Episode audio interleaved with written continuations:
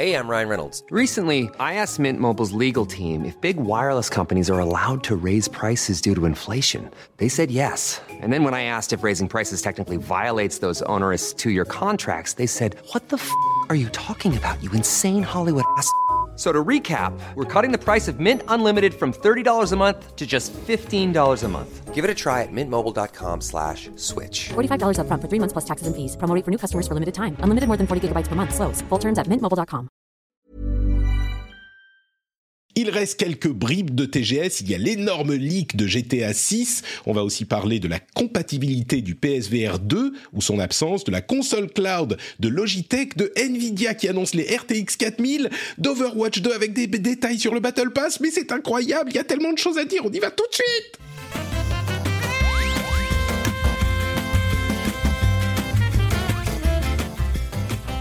Bonjour à tous et bienvenue sur le rendez-vous jeu. Je suis Patrick Béja et nous sommes en septembre 2022. C'est l'épisode numéro 261. Et je suis ravi de vous retrouver aujourd'hui pour une actualité assez chargée qui me fait même monter dans les aigus. C'est assez rare pour être signalé.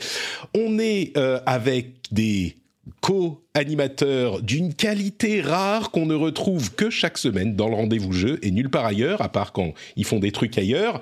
Euh, on est donc avec d'une part Trinity, qui est un petit peu en vadrouille. T'es au euh, Games Made in France, c'est ça? C'est ça exactement. Je suis à quelques heures de commencer euh, Game Made in France, qui est un événement en direct dédié aux jeux vidéo français. Euh, donc on passe quatre jours à interviewer des devs, euh, etc. et à présenter leurs jeux. Super sympa. Euh, je crois que tu es avec euh, Maudit, c'est ça? Alors non, ça c'est euh, la Game Cup qui aura lieu la semaine Ah, merde, prochaine, qui est non mais ça se ressemble, ça- les, les deux événements se font écho. La semaine prochaine, en fait, c'est la finale de la Game Cup. La Game Cup, c'est une compétition de jeux vidéo indépendants. Alors que là, on est vraiment euh, Game Made in France, on est vraiment sur la présentation de jeux finis ou pas euh, de différents éditeurs, plus ou moins gros en France. D'accord, bah sympathique, écoute, très très bien. Euh, merci Oui. de, de, de, de venir tout de même, alors que tu es très occupé dans l'émission, de nous réserver un petit peu de ton temps. Euh, je vais choisir de croire que c'est parce que tu apprécies tellement les participations au rendez-vous jeu et les moments qu'on partage que tu t'es dit mais c'est pas possible, je ne peux pas ne pas euh, participer. Et, et c'est pas parce que tu n'annules jamais rien et que tu travailles, tu es la streameuse qui travaille le plus de France. Je choisis la première. Non, mais euh, les, deux versions me vont, hein, euh, elles fonctionnent ensemble. Non, en vrai, c'est toujours un plaisir d'être euh, ici. Et, honnêtement, tant que, je, tant que je peux assurer le podcast, je l'assure, parce que c'est toujours un bon moment. Et même moi, tu vois, vu que je suis au fait de l'actualité, mais pas toujours à fond et pas autant que toi, ben même moi, ça me fait du bien, tu vois, d'avoir ce petit refresh d'actualité et cette bonne humeur. Parfait, parfait, super. Bah, écoute, merci d'être avec nous du coup. On a également dans l'équipe Qui nous rejoint, mais qui nous rejoint assez régulièrement en fait. Euh, lui, il a, je pensais qu'il serait en vadrouille, mais finalement il est chez lui, donc il a la qualité de son optimale. Merci d'être là, euh, toi aussi Cassim. Comment tu vas? Bah, Ça va très bien, oui, je suis entre deux, euh, entre deux, deux, choses, enfin entre plein de, plein de choses. Ça fait un mois que, ça vadrouille beaucoup aussi, mais, mais là ça va, je peux être chez moi, je suis prêt pour enregistrer une bonne émission, tout va bien. Magnifique, très bien. Euh, et alors, il y a une chose à dire. Tiens, euh, pour ceux qui aiment bien Cassim, vous allez être contents. Pour ceux qui aiment pas Cassim, bah vous allez pas être contents euh, parce que Cassim devient grande annonce, grande annonce. Cassim devient euh, invité semi-régulier du rendez-vous tech et du rendez-vous jeu. Euh, vous allez le retrouver peut-être euh, un petit peu plus régulièrement dans les émissions, une fois de temps en temps. Alors, c'est pas comme tous les autres invités réguliers qui sont là une semaine précise de chaque mois, mais euh, il sera là a priori une fois par mois dans l'une ou l'autre des émissions. Il y a des gens qui disent dans la chatroom, euh, mais c'était pas déjà le cas. Qu'est-ce qui se passe quoi? C'est vrai que Cassim, était là souvent quand même. Mais justement, en fait, je me suis, je me sentais, je me sentais un petit peu coupable. Et donc, ce que ça change, euh, bah, c'est que la chose est un petit peu formalisée. Donc, euh, il y aura quelque chose d'un petit peu plus propre mis en place. Donc, euh, donc voilà. Trop bien, Euh, bien. félicitations Cassim.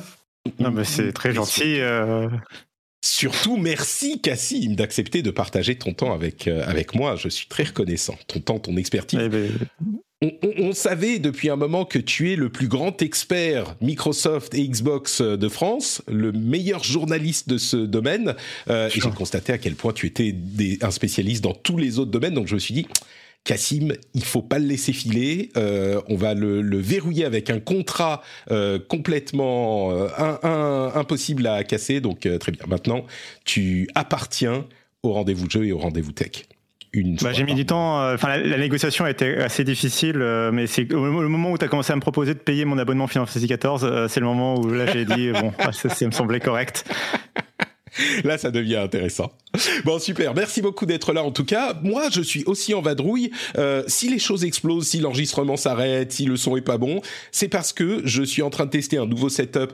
Euh, en vadrouille avec un nouveau nouvel appareil avec un Mac et avec peu de place j'ai toutes mes fenêtres qui sont euh, par dessus les unes des autres donc euh, je sais pas si ça va fonctionner tout le temps ça ça a l'air de fonctionner maintenant donc on va croiser les doigts et on va se lancer dans une, euh, une émission mais avant ça, bien sûr, on va remercier le producteur de l'épisode. Alors, il n'y a pas de nouveau patriote aujourd'hui, mais il y a le producteur Lancelot Davizard qui va nous accompagner par l'esprit dans tout cet épisode, puisque c'est lui le producteur. On remercie les producteurs tous les mois. Ce sont ceux qui ont trouvé le niveau super secret sur patreon.com slash rdvjeux. Si, comme eux, vous réussissez à, trouver ce, ce, niveau secret, sachez que vous ferez partie de l'élite des auditeurs du rendez-vous jeu. Et si vous voulez juste vous abonner sans aller vers le niveau secret, qui est, avouons-le, un petit peu plus onéreux, c'est pour les gens qui sont vraiment engagés, vous voyez, eh bien, vous pouvez tout de même devenir patriote sur patreon.com slash rdvjeux et on vous aurez mes remerciements nominatifs éternels dès la semaine prochaine.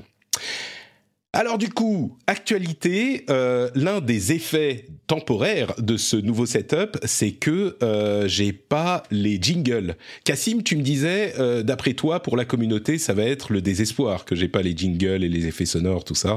Bah oui, sur, sur, Discord, tous les jours, on en parle, ça fait l'unanimité, on se dit, ah, vivement la prochaine émission pour entendre les jingles de Patrick. Alors, ce que je vous propose, c'est que je le fasse euh, a cappella. Donc,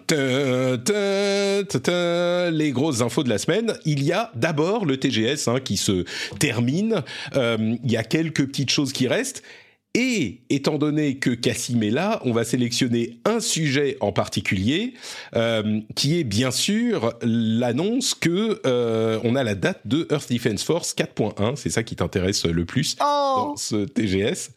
Euh, non, plus sérieusement, le jeu, si vous connaissez un petit peu Cassim, vous savez que le jeu dont il parle absolument chaque fois qu'on lui adresse la parole, c'est Suikoden, Enso Suikoden, un jeu de Konami qui date d'il y a bien longtemps. Tu nous en as parlé euh, déjà dans l'émission. Et qu'est-ce que, du coup, je te laisse, euh, je te laisse euh, en parler. Qu'est-ce qui s'est passé avec Suikoden bah alors j'espère que tu pourras, euh, en tant que personne totalement objective, dire que euh, quand même c'est une news qui a été beaucoup relayée et qui a quand même fait du bruit en dehors des fans hardcore comme moi qui arrêtent pas de saouler tout le monde avec. Euh, mais du coup, Genso Suikoden, c'est deux super JRPG de la première PlayStation développés par Konami. Alors Konami, éditeur, voilà, qui a, qui a fait couler beaucoup d'encre ces dernières années. Et du coup, bah, c'est un JRPG qui a sa communauté de fans. Je dirais que c'est un JRPG aussi qui a justement grossi, en termes de, communauté euh, après sa sortie, qui s'est fait une petite réputation. Sauf qu'il était resté sur, bloqué sur les premières PlayStation. Euh, il avait une version PS Vita, une version PSP, mais bon voilà, c'est pas des consoles qui ont connu un très grand succès. Et euh, et du coup, en fait, on pouvait pas y jouer sur des plateformes modernes. Donc moi, j'étais bloqué. J'avais envie de le recommander aux gens parce que c'est un très bon scénario, une très bonne histoire qui est encore très d'actualité. Mais tu pouvais pas le recommander aux gens parce que bah, il était disponible sur aucune plateforme. Et honnêtement, euh, je dois avouer que j'avais aucun espoir euh, pour euh, Suikoden, d'une manière générale, ou pour n'importe quel jeu Konami d'une manière générale. Euh, mais, euh, mais du en général, mais ouais. mais du coup, euh, en 2020, il y a eu les créateurs de Suikoden qui ont lancé un Kickstarter qui a donné Ayuden Chronicle, et c'est un des Kickstarter qui a le mieux marché au monde. Et là, Konami, ils se sont dit, mais dites donc, en fait, les gens, ils sont prêts à dépenser de l'argent pour ça. C'est ça. Et donc très probablement. mais dites-moi, on aime l'argent nous aussi. Mais oui. Est-ce qu'il y aurait pas un truc à faire Et donc, euh, donc voilà, on arrive. On se rend compte les gens et les sociétés parfois, tu vois. C'est mais mais. Non, mais c'est ça. Eureka mais l'argent c'est intéressant. Euh, donc ils sont, donc on arrive à l'annonce du remaster euh, là pour donc qui sortira en 2023 de Suikoden 1 et 2 qui sont les deux premiers épisodes de la série et qui sont les meilleurs épisodes d'après à peu près tous les fans. donc c'était des épisodes en, en 2D, du coup ce qui fait que le jeu avait quand même globalement plutôt bien vieilli pour beaucoup mieux que d'autres jeux de la PlayStation 1 de l'époque qui misaient beaucoup sur la 3D et qui étaient un peu difficiles. Je pense à FF7 par exemple. Euh, mais là, du coup, euh, alors autant moi je m'attendais, si j'avais, si tu m'avais donné, tu vois, un rêve, j'aurais dit, bah, juste ressortir les jeux, quoi. Et là, Konami fait mieux quand même. Il propose un remaster qui, ma foi, a l'air de plutôt bonne facture. Enfin, ils ont l'air d'avoir vraiment mis euh, des efforts dedans, euh, des du travail sur la, euh, du quality of life, tu sais, pour moderniser un peu l'expérience de jeu. Euh, le, le, les graphismes ont été retravaillés. Euh, donc, euh, donc ça a l'air. Enfin, moi, je suis assez enthousiaste et je vais pouvoir vraiment le recommander. Est-ce que tu veux que je représente peut-être vite fait le jeu? Euh, juste avant, euh, je ne sais pas si c'est forcément nécessaire, en, en, quelques secondes peut-être, mais euh, quand tu dis il a été retravaillé, les sprites des personnages sont toujours en, en, 2D, mais tout le reste est un environnement en 3D. C'était pas le cas à l'époque, hein, je me trompe pas. Ils ont refait l'environnement en 3D. Euh, sur les combats, je crois que l'environnement était déjà en 3D, utilisait déjà des éléments de 3D à l'époque, mais c'était très euh, basique. Là, ils ont vraiment tout retravaillé, hein, clairement. Mmh. Et le plus impressionnant, c'est sur le jeu en lui-même, en dehors des combats. Euh, euh, il y a des environnements euh, très, très, vraiment très beaux où ils ont travaillé des effets de lumière. Enfin, voilà, les arbres qui étaient avant que des dessins, bah maintenant c'est des dessins un peu animés. Enfin, tu vois, le vent va les traverser, etc. donc il y a vraiment une, un effort de fait. c'est pas oh, de la 2D HD euh, c'est pas ouais, c'est pas la 2D HD comme on a pu le voir sur d'autres euh, productions, mais on s'en rapproche quand même pas mal en termes de, de, de visuel, je trouve. Euh, donc vraiment euh, très positivement surpris par le truc. Euh, et donc ouais, pour représenter rap très rapidement le jeu, bah, c'est un JRPG qui a l'avantage d'être relativement court, notamment pour le premier épisode qui se fait en une vingtaine d'heures, ce qui pour un JRPG est relativement oh. court. Hein. je crois que tu m'as tu m'as convaincu rien qu'avec cet argument-là en fait. Non mais voilà, c'est pour ça que je, je pense que c'est important de le dire à une époque où on, on, est face à des Dragon Quest et des personnages qui durent 100, 100 heures, 120 heures. Euh, là, on est sur un premier épisode qui dure 20 heures, le deuxième épisode dure à peu près une trentaine d'heures, on va dire 40 si tu pousses un peu dans les quêtes secondaires. Et c'est un jeu qui, a, qui est très connu pour euh, la façon dont tu peux recruter une centaine de personnages qui sont tous utiles et dans la façon dont tu vas euh, euh organiser un QG, un château en général. Si vous avez déjà vu ça dans les jeux vidéo, notamment Metal Gear Solid 5, tout ça était à chaque fois un hommage ou une référence euh, à Suikoden euh, de la part des game designers. En général, ils l'avouent eux-mêmes en interview, euh, puisque c'est lui vraiment qui a popularisé ce, ce, ce gimmick du QG à, à, gérer, où tu vas voir voilà ton forgeron, ta boutique, ton agriculteur. Euh, et tout ça. Euh, et, le, et surtout, je veux juste terminer là-dessus sur le fait que euh, donc c'est le jeu préféré aussi de Jason Schreier et sur le, non, mais le scénario. Il y, a vraiment, je vais pas dire un culte, mais il y a une, une, une vraie, c'est un jeu, comment on dit, Enfin, il y a, y a, une vraie adoration pour Suikoden ouais. et, et, et, un désespoir dans la communauté parce que tout le monde pensait que, que bon, c'était fini, on pourrait plus jamais y jouer ou pas avant très très longtemps. Et donc, c'était une surprise qui a pris d'assaut les, les cercles de connaisseurs euh, sur Twitter de, de, de, jeux vidéo. Et Tout à fait. effectivement, qui est assez connu et fait partie de, de vos membres. Il a sa carte. et euh, donc ouais une dernière phrase sur le scénario pour dire que c'est très différent des autres JRPG qui alors déjà par exemple c'est pas un, jeu dans lequel on va combattre Dieu hein. Enfin, c'est déjà ça t'élimine 90% des JRPG euh, c'est un truc beaucoup plus euh, grounded tu sais beaucoup plus euh, terre à terre. C'est des combats c'est des c'est des guerres en fait entre nations dans un univers un peu Moyen Âge euh, féodal presque européen d'ailleurs. Et en fait le, le, comparo qui a été fait depuis assez instinctivement par pas mal de journalistes c'est avec du Game of Thrones en fait où tu vas vraiment avoir des histoires de trahison, de, de famille, de, de relations entre les pays, de, d'anciennes guerres et tout qui refont surface, des alliés, des alliances, etc. qui se font et se défont. Euh, donc, euh, donc voilà, c'est vraiment un jeu que je recommanderais, notamment pour son scénario euh, et pour son intrigue. D'ailleurs, chaque épisode se passe dans le même univers, contrairement à du Final Fantasy par exemple. Donc euh, et euh, oui euh, et a priori il sera traduit en VF. C'est vrai que c'est un point important. Euh, C'était pas le cas du premier épisode et le deuxième épisode avait été traduit en VF d'une très mauvaise qualité, comme à peu près tous les jeux en VF de l'époque. Tu sais, euh, voilà, c'était la localisation était complexe. Ouais. Euh, donc là a priori il y aura une nouvelle localisation des deux des deux épisodes en VF. Super. Bah, écoute, ça c'était ça sort partout. qui a et ça sort partout. C'est la news qui a fait très très plaisir euh, au TGS et qui était surtout inattendue.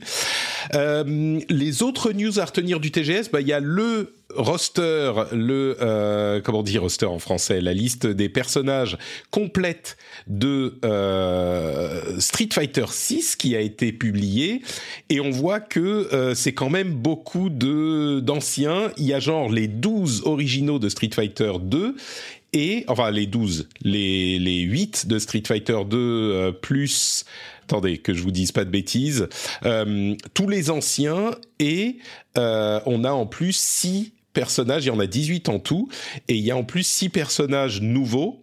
Euh, mais du coup, on a dans la liste des, des anciens euh, Ryu, Ken, Chun-Li, Honda, Dalsim, Blanca, euh, cette, euh, cette liste-là. Et il faut que je suis en train d'essayer de retrouver la, liste complète. Je n'arrive pas à la retrouver. Mais donc il y en- il y aura 18 personnages à la base, ce qui est correct. Euh, il y aura certainement ensuite bah, des season pass, des machins comme ça, qui seront, euh, bon, on va dire euh, au, au, au au- au- comment dire que certains pourront apprécier et certains pourront ne, ne pas forcément apprécier. Mais donc on a euh, Manon, Marissa, Lily, JP, DJ, Camille, c'est ça. C'est parce qu'il y, a- il y en a d'autres que ceux des, de, de base, c'est ceux du, du Street Fighter euh, X Turbo, Zangief, et puis on a aussi les, des nouveaux. euh, Enfin Manon, Marissa, c'est des nouveaux, Lily aussi, euh, JP aussi, Luke, Jamie, Kimberly, mais on a de l'autre côté Juri, Ryu, I Honda, Blanca, Gail, Ken, euh, Chun-Li et Dalsim. Donc, que je veux dire, c'est que il y a quand même beaucoup euh, de personnages qui existaient déjà, une douzaine, et puis six qui sont complètement nouveaux. Euh, J'ai pas vu vraiment de gens s'en plaindre. Ça me paraît pas mal. Je pense qu'il faut un petit peu de familiarité quand tu lances un nouveau, un nouveau jeu euh, pour que les gens s'y retrouvent. Si t'as que des personnages que personne connaît, ça peut très vite devenir le bordel. Euh, et puis surtout, ça peut attirer les gens qui sont, euh, enfin les, les personnages anciens, ça peut attirer les joueurs qui s'en souviennent de l'époque et qui jouaient machin et trucs. Donc euh, bon, moi je suis toujours très enthousiaste et on attendra de Les, les images de Ken sont quand même assez cool. Je le trouve pas mal foutu. Ken un petit peu. Moi, je jouais beaucoup Ken à l'époque et Ken un petit peu. Un petit peu euh, comment dire euh, sur le retour limite euh, limite euh, tu sens qu'il a pas de maison ou ce genre de choses. Donc euh, je trouve que ça rend pas trop mal euh, donc ça c'est Street Fighter 6. Euh, Qu'est-ce qu'il y avait d'autre? Est-ce qu'il y a des choses qui vous ont marqué? Le reste, bon, c'est des choses dont on connaissait déjà euh, pas mal de choses. Il y a une vidéo pour Forspoken. Euh, il y a Crisis Core Final Fantasy 7 Réunion qui a été présenté aussi. Il y a One Piece Odyssey qui a qui a eu sa date pour le 13 janvier, etc., etc. Donc bon, c'est ah oui pour Final Fantasy 7 Réunion, on a aussi la date. Je crois pas qu'on l'avait. C'est le 13 décembre, donc c'est bien cet hiver. Euh, c'est ce que j'allais dire. C'est euh, bah, pour moi c'était la, c'était comme ils disaient, ils avaient dit euh, this winter, next winter et tout ça. J'étais un peu perdu moi dans les dates de sortie des, des projets de FF7, je dois avouer. Et le fait qu'ils le datent euh, pour décembre, là tout de suite, ça c'était beaucoup plus concret. Je pensais que c'était dans un an du coup moi dans ma tête. Ouais, ouais. donc euh, donc là d'un coup c'est dans deux mois, donc tant mieux. 13 décembre, est-ce qu'il va être vraiment en compétition pour jeu de l'année? À voir. Euh, je suis curieux de voir son système de combat aussi parce que c'est clairement un truc actif action, mais il y a aussi une sorte de roulette euh, à droite qui te donne genre des euh, personnages euh, alliés qui te font des trucs. Enfin, c'est ça a l'air un petit peu différent de, Final Fantasy VII. À voir dans quelques mois effectivement. Bon, je crois que c'est à peu près tout hein, sur le TGS. Il n'y avait pas d'énormes annonces. Euh, en dehors de, pardon, en dehors de Suikoden, bien sûr. Excuse-moi, je. Bah, Il y a eu un trailer, il y a eu un nouveau trailer de Hyuden Chronicle aussi, mais je te ferai, euh, tu vois, je, je te. Et Chronicles, tu te souviens de la date? Oui, tu t'en souviens certainement. Euh, de, 2023, il n'y a pas de date encore. D'accord. Euh, 2023. Très bien. Donc, les fans de Suikoden en ont pour leur, bah, leur argent, du coup. Puisque eux, clairement, n'aiment pas tellement l'argent, ils le donnent à d'autres. Euh, Bon, la grosse news, on a un petit peu noyé le poisson, euh, noyé le poisson, euh, buried the lead. La grosse news euh, du jour, c'est quand même l'énorme leak de GTA. Il y en a plein des grosses news en fait, hein, mais l'énorme leak de GTA 6 dont a été victime Rockstar, avec euh, des dizaines de vidéos, euh, le code source du jeu qui ont été publiés. Et je dis c'est l'énorme news parce que de fait c'est la news dont on a le plus entendu parler, qui a fait le plus de bruit, qui est la plus impactante pour l'industrie. Mais en pratique, moi, ma réaction, ça a été un petit peu. J'ai pas vu toutes les vidéos, hein, bien sûr, il y en a genre euh, presque 100, euh, mais les quelques-unes que j'ai vues, c'est assez tôt dans le développement et j'ai pas trouvé qu'on avait. euh, enfin, pour les gens qui attendent le jeu, en fait, on n'apprend pas grand-chose du jeu, donc pour moi, le leak ne n'apprend rien aux joueurs sur le jeu, et sauf que bon, ça confirme une rumeur qu'on avait déjà. A priori, c'est qu'il y aura deux protagonistes, un homme et une femme. C'est un, une série, une, une, euh, une histoire à la Bonnie and Clyde, et ça se passe, ça se passe à Vice City. Euh, donc voilà. Et à part ça, tout ce qu'on voit dans les leaks, c'est alors des outils de débugage euh, et des scènes qui ressemblent à des scènes de GTA. Et c'est à peu près tout. Donc évidemment, c'est un gros événement pour Rockstar et pour ses employés qui doivent être dégoûtés de voir tout ça euh, publié et, annoncé. Enfin, pas annoncé, mais euh, qui ils n'ont pas pu maîtriser l'annonce. Mais au-delà de ça, je trouve que pour GTA 6, euh, ça ne change pas grand-chose pour les joueurs. À voir ce qui se passe avec le code source, si effectivement le hacker l'a et ce qu'il va en faire. Mais l'autre chose, c'est que le hacker, qui semble-t-il est celui qui a hacké Uber la semaine dernière, euh, le hacker, à mon avis, il va se retrouver derrière les barreaux, ou en tout cas dans un tribunal assez vite, parce que c'est le genre de truc avec lesquels on rigole pas. Et quand il a publié les choses, les vidéos, euh, il s'est réveillé le lendemain en disant oh lol ça a, ça a explosé cette histoire. Bon, euh, les gens de euh, les gens de Rockstar, vous voudriez pas me contacter? J'ai encore le code source, on peut peut-être s'arranger. wink wink. Ça doit être un, enfin un enfant qui se rend pas compte de ce qui se passe, un, un gamin de je sais pas 16 ans, euh, 17 ans, 18 ans. Et je crois qu'il va se réveiller. euh, le réveil va être difficile, quoi, pour pour ce. Ah oui, pour, pour- lui et pour ses parents aussi, s'il est effectivement mineur, parce que c'est un petit peu la rumeur qui court, comme quoi ce serait, euh, ce serait un jeune.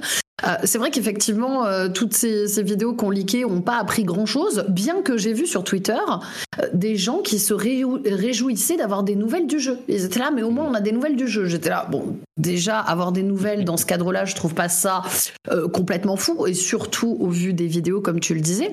Par contre, effectivement, moi, ce que je trouve, les, gens se sont énormément focus sur les vidéos, etc.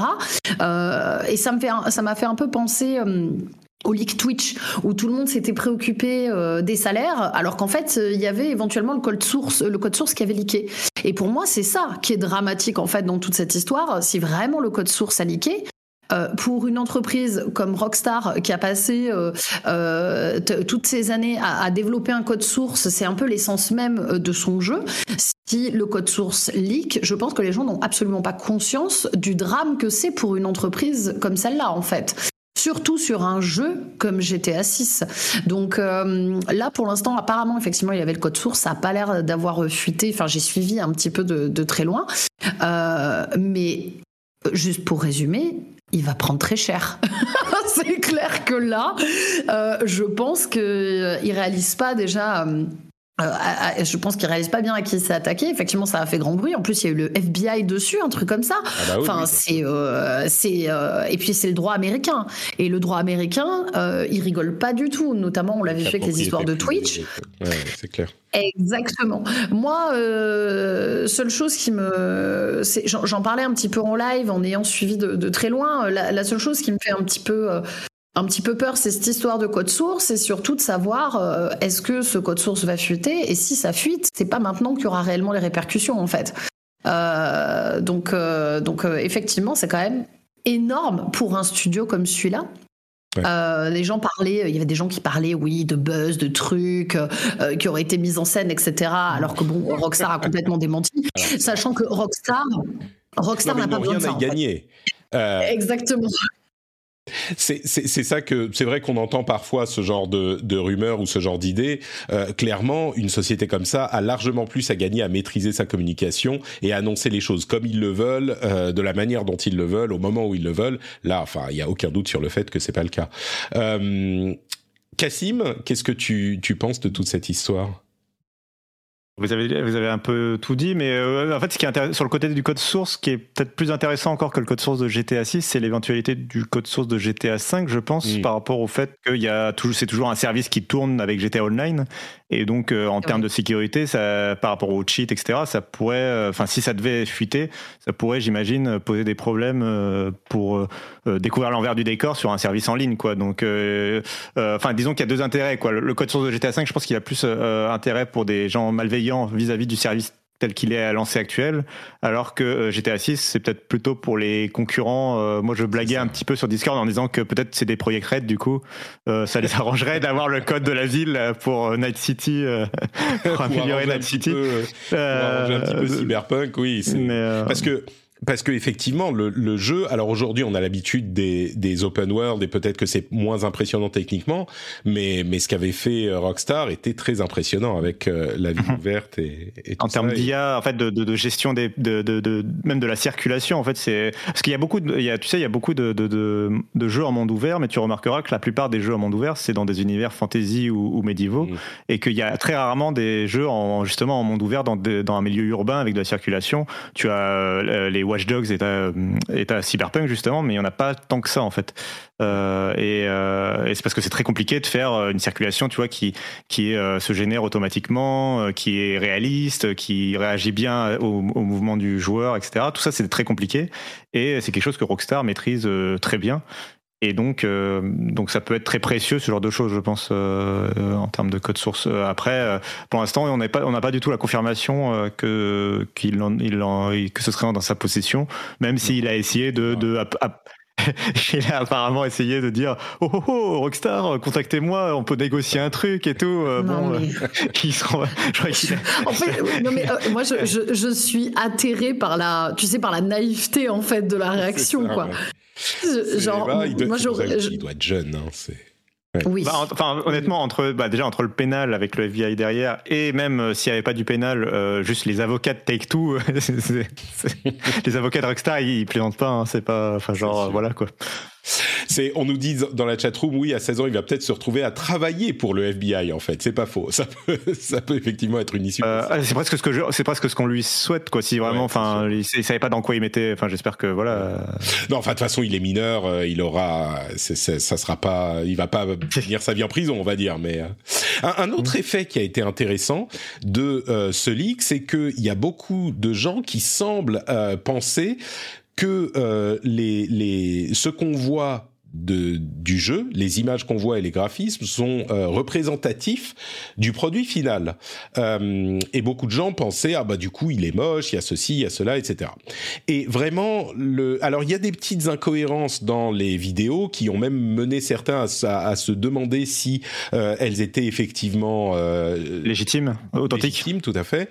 ça a été confirmé ensuite. Rockstar a dit oui oui ça, ça vient bien de chez nous et on n'est pas content. Mais le, le, le, fait est que ça a l'air d'être assez tôt dans le développement. Et il y a un tweet, une réaction d'un joueur qui, le pauvre, s'en est pris plein, plein la figure, euh, qui, a, qui est devenu emblématique des réactions à, ces, à ce leak, qui disait euh, si vous connaissez quoi que ce soit sur le développement de jeux, vous savez que les graphismes sont l'une des premières choses qu'on finalise. Et donc euh, ce qu'on voit, ça sera ce à quoi ressemblera GTA 6 et euh, il est super moche.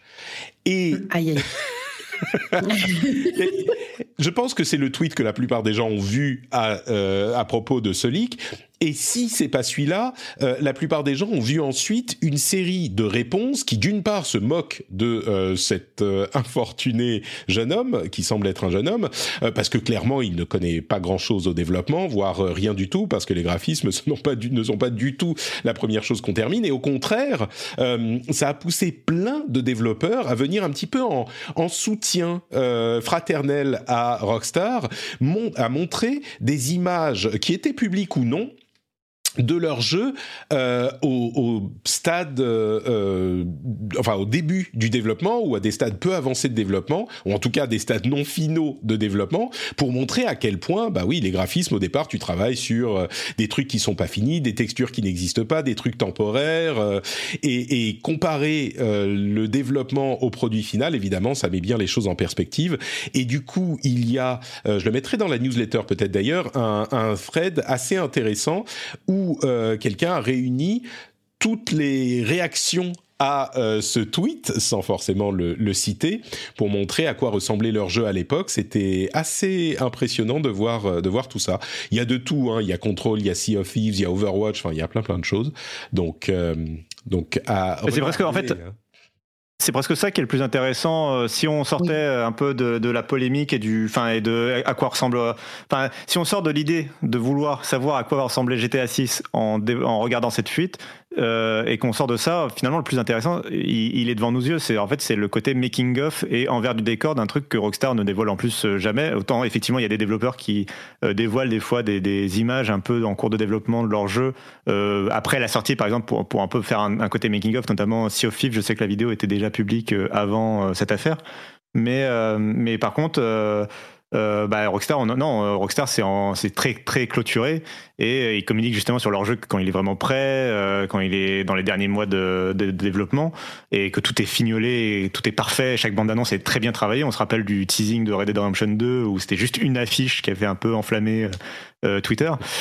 donc là, avoir l'envers du décor de GTA, moi je trouve ça super intéressant en, termes de culture générale, tu vois, pas en termes voilà pour pas en, en savoir plus sur le jeu en lui-même, mais pour en savoir plus sur le sur, le, développement. D'ailleurs, euh, euh, un des trucs qui a été mis en avant, je sais pas si tu l'avais passé, c'est cet outil de, de, développement. En fait, enfin, on voit euh, dans, dans les images du jeu l'interface en fait de l'outil de développement avec des menus et en fait, c'est un, un, menu. Enfin, du coup, il y a des développeurs aussi qui ont remercié le développeur du, du, du menu en question, en gros, qui est une sorte d'outil open source euh, qui est utilisé dans le développement de nombreux jeux, notamment euh, chez les Français euh, qui ont fait Wonder Boys, Dragon Trap, Lizard Cube, qui est un outil voilà de open source que voilà que les développeurs s'échangent et donc Rockstar l'utilise aussi. c'est ce que c'est ce que ce leak a vraiment dévoilé. Le vrai truc que ce a dévoilé, c'est ça quoi. Ouais. Effectivement. Donc, euh, bon, il y a aussi des gens qui ont commencé à dire ah, il faudrait qu'on voit plus du développement. Pourquoi est-ce qu'ils gardent tout ça secret, etc. Bon. Ah, en vrai, c'est vrai que c'est intéressant. Après, oui, évidemment que c'est secret. On comprend pourquoi c'est secret, pourquoi c'est. Mais c'est vrai que c'est intéressant d'en savoir plus euh, quand quand t'es passionné, quand t'es vraiment passionné de jeu et que t'es pas là juste pour faire la guerre des consoles. Euh, c'est vachement intéressant de voir des jeux en cours de production, de voir un peu comme ce sur quoi ils travaillent mm. et voir l'état que ça a justement avant la sortie, un peu le, avant que justement on, met on ait mis la peinture sur les murs et compagnie quoi.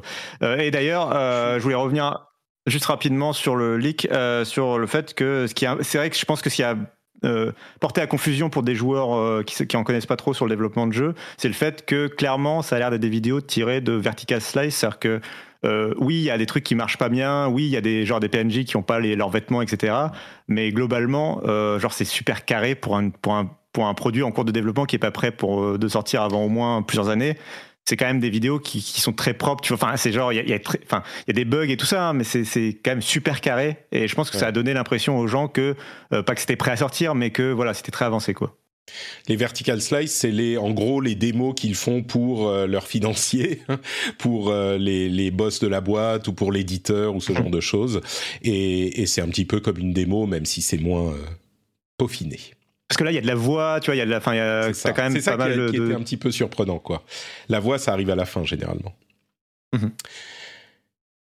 Donc voilà pour le leak. Euh, tu voulais ajouter quelque chose, Trinity, ou c'est bon? Je t'ai entendu. Non, effectivement, euh, vous avez bien fait le tour. Euh, et, pour rebondir sur, sur cette histoire de, de vidéo, bah, justement, je trouve que c'est assez intéressant et, et ça met les choses en perspective, comme on le disait, pour, pour les joueurs qui souvent, on est un domaine très exigeant. Les joueurs sont des gens exigeants.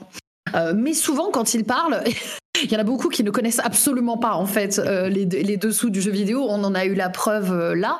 Euh, c'est pas un mal, mais mais je, je, trouve que là au moins que les autres développeurs jouent le jeu et, et montrent effectivement l'avancée d'un jeu, ça permet un peu de, de remettre de remettre tout ça tout ça en perspective quoi. Ouais, c'est un petit peu de l'éducation de, de, de, joueurs sur Exactement. préféré. et oui. C'est marrant ce qui, il y a un truc qui m'a qui m'a frappé, c'est que sur ce point, euh, tout le monde était assez d'accord euh, pour dire oui, bon, euh, il sait pas de quoi il parle, il raconte n'importe quoi.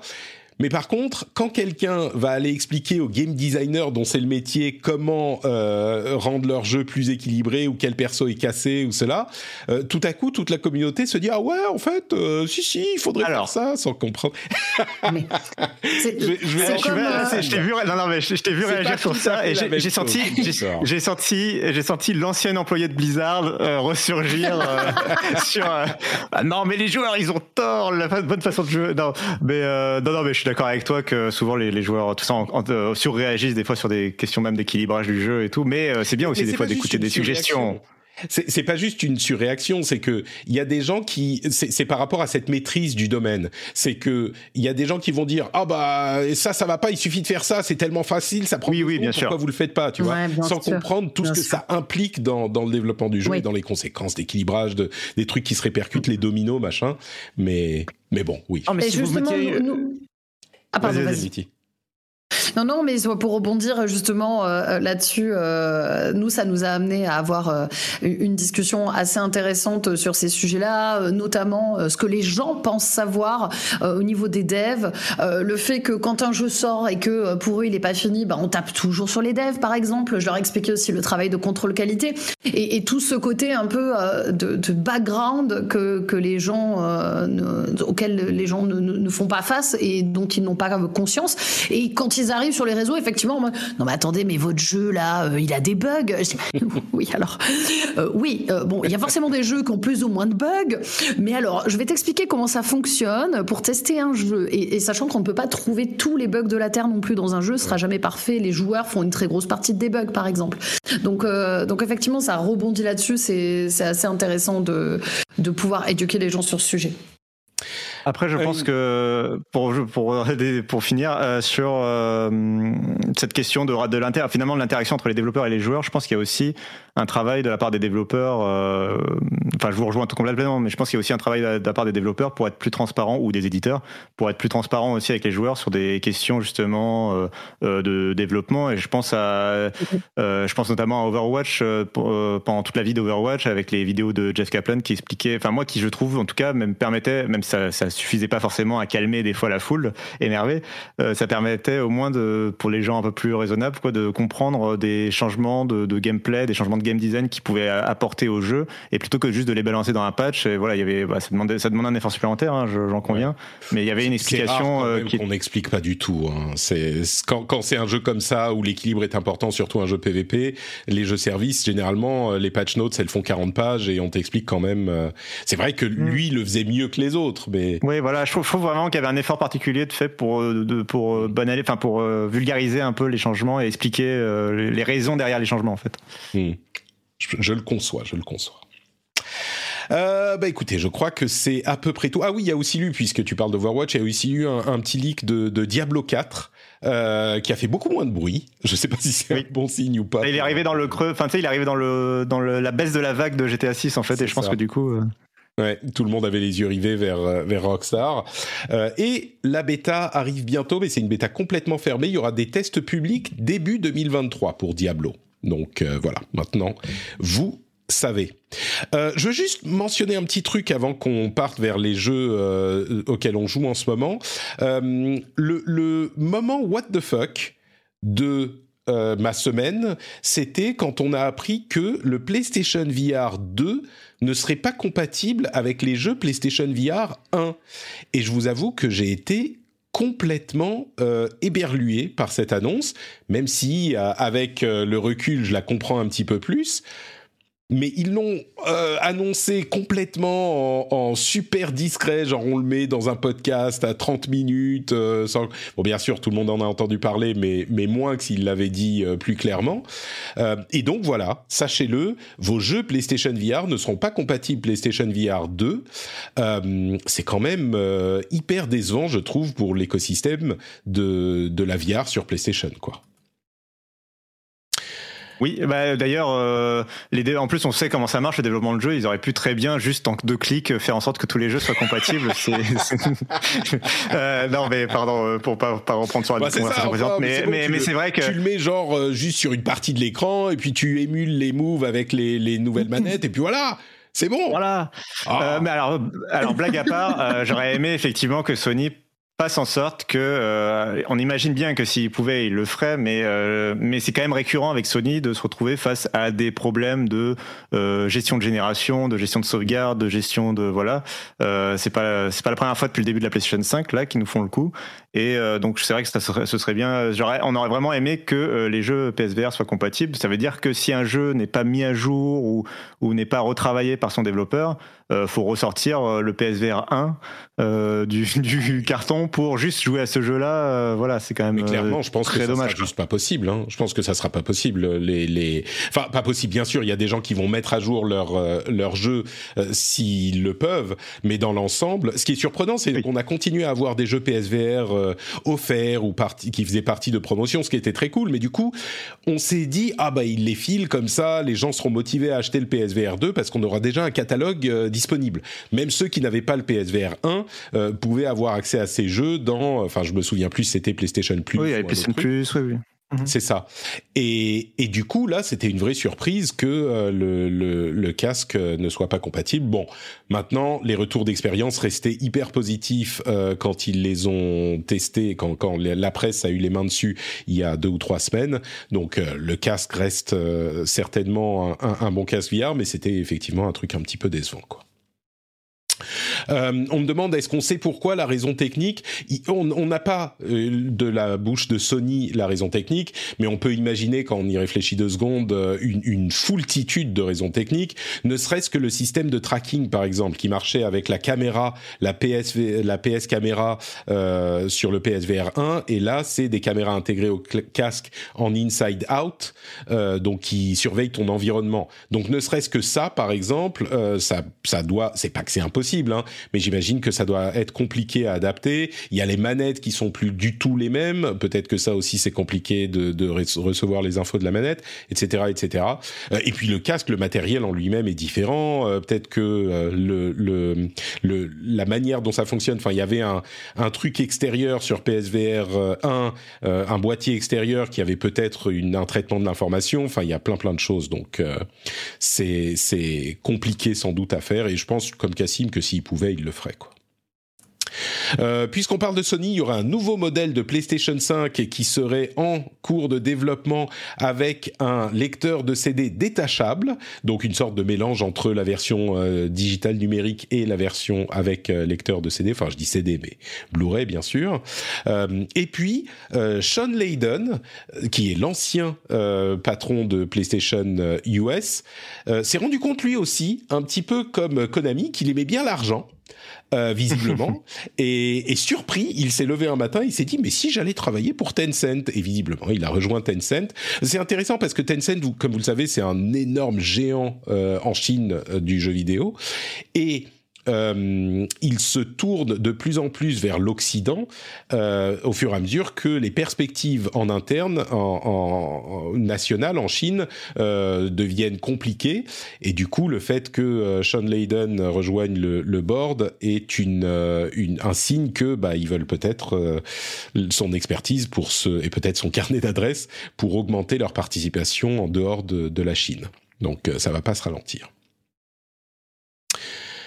Bon, on va faire une euh, petite pause pour parler des jeux, parce qu'on a encore des news. Hein. Il y a euh, la console cloud de Logitech qui a été annoncée, il y a les RTX 4000 de Nvidia, enfin il y a plein de choses, mais on va faire une petite pause pour parler des jeux auxquels on joue en ce moment.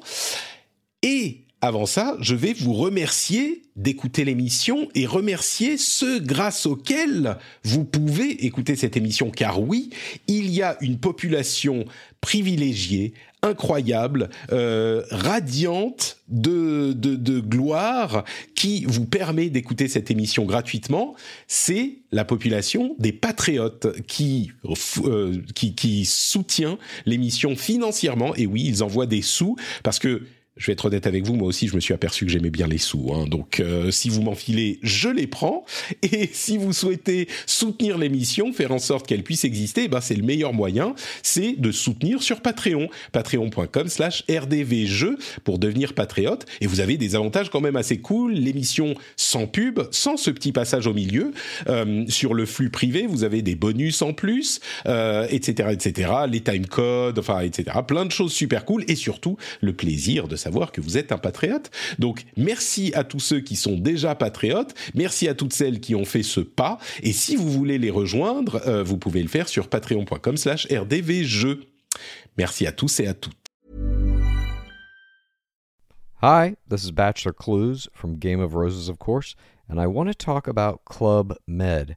Everybody knows Club Med has been the pioneer of the all inclusive resort since 1950, with almost 70 resorts worldwide, ranging from beachside destinations in the Caribbean and Mexico to exotic locations like the Maldives and Morocco, or even the mountain destinations like Japan and the European Alps.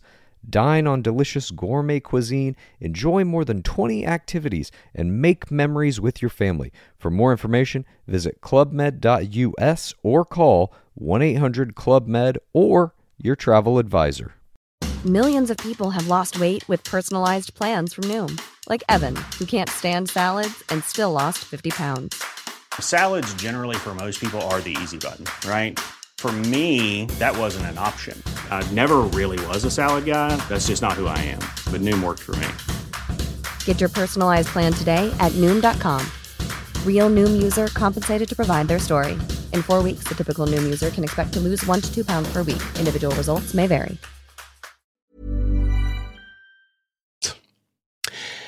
Alors, euh, moi, je vais, je vais être honnête, euh, je suis en déplacement pour des questions euh, familiales, donc j'ai pas vraiment eu le temps de jouer à grand chose, autre que Destiny 2, avec lequel je vais pas vous emmerder encore une fois. Euh, mais mais Cassim, lui, joue à des jeux absolument incroyables, nouveaux, intéressants, différents. Alors, je crois que euh, ton jeu principal, c'est un jeu, euh, un MMO acclamé par la critique, euh, qui est disponible gratuitement jusqu'au niveau 60. Euh, c'est quoi ce truc, Cassim? oui, alors bah, je l'ai mis dans les notes, mais c'était euh, tu vois c'était un peu mon destiné à moi, c'était voilà c'était pour dire que bah non bon j'y joue hein, évidemment, mais euh, mais c'est comme Destiny quoi, je vais pas ressouler les gens avec, même si donc en ce moment je suis en train de m'occuper de mon île façon Animal Crossing, donc je suis en train de planter des des pommes etc. Euh, euh, donc ça se passe très bien. Euh, je m'occupe de mes On animaux parle bien sûr Euh, de bref, Final Fantasy XIV. et donc oui, Euh, Ouais, de, oui, de Final Fantasy XIV, euh, qui est très très bien. hein. Je continue de recommander aux gens d'y jouer, même si il, il faut 450 heures de jeu avant d'arriver euh, au, qui est très très bien. c'est ça. Euh, bref, euh, non, euh, plutôt dans les. Alors j'ai soit le vieux jeu que je viens de finir après un an de gameplay, c'est It Takes Two que j'ai fait avec mon compagnon, mais on y jouait vraiment à intervalles irréguliers. Mais donc It Takes Two, c'est une, ex- une excellente expérience en coopération puisque c'est un jeu qui est- se renouvelle énormément. C'est une sorte de de, de platformer mais pas vraiment parce que il y a des plein de phases d'action et de trucs euh, où vraiment le gameplay en fait euh, on passe d'un jeu à un autre en fait euh, à chaque chapitre quasiment tellement euh, le, le jeu se renouvelle et Gauthier on joue de l'année 2021 d'ailleurs, It Takes Two. Donc, Tout à fait, euh, vraiment un excellent jeu, mais je pense qu'on en a beaucoup parlé, donc je pense Tout pas que ce soit vraiment nécessaire de repasser 10 minutes dessus. Mais euh, donc je le recommande également euh, pour les fans de jeux en coop. euh, vraiment, c'est très bien. Euh, je l'ai trouvé peut-être un peu long pour son bien euh, sur la fin. euh, mais, euh, mais comme il se renouvelle à chaque fois, honnêtement, euh, c'est c'est quand même très très très bien. hein. Euh, vraiment euh, très recommandé. Euh, et je rappelle que d'ailleurs que ce jeu euh, a la bonne idée euh, de pas trop aimer l'argent justement, puisque euh, il y a sur toutes les consoles où il est disponible, et d'ailleurs il sort bientôt sur Switch, il me semble. euh, vous pouvez l'acheter une fois et en fait, le, en l'achetant, vous avez un bon, en gros, enfin une, une- euh, la capacité d'inviter un ami, je crois, pour euh, pour y jouer. euh, je ne sais plus comment ils appellent Oui, ça, le buddy ça. pass, quelque chose comme ça. Oui, ils ont juste à installer. euh, ils, ils installent euh, ce fameux pass euh, sur leur machine et ensuite, effectivement, si toi tu as le jeu, la personne peut te rejoindre et jouer gratuitement avec toi. Donc voilà, je trouve ça très très cool comme initiative, c'est une très bonne idée. Euh, mais du coup, je vais plutôt vous parler de Metal Hellsinger, mais je vais pas non plus avoir des masses à dire. C'est un jeu qui est sorti récemment, qui est un jeu indépendant, qui est euh, sorti dans le Game Pass, c'est pour ça que je l'ai essayé. Et moi, j'avais beaucoup envie d'y jouer parce que euh, j'en avais entendu beaucoup de bien. C'est un FPS un peu ambiance, enfin de loin en tout cas. moi, je pensais y retrouver euh, l'ambiance de Doom, puisqu'on nous vend euh, un FPS et du métal. Euh, bon, bah moi je vois Doom, quoi. Quand tu me dis ça, je pense à Doom.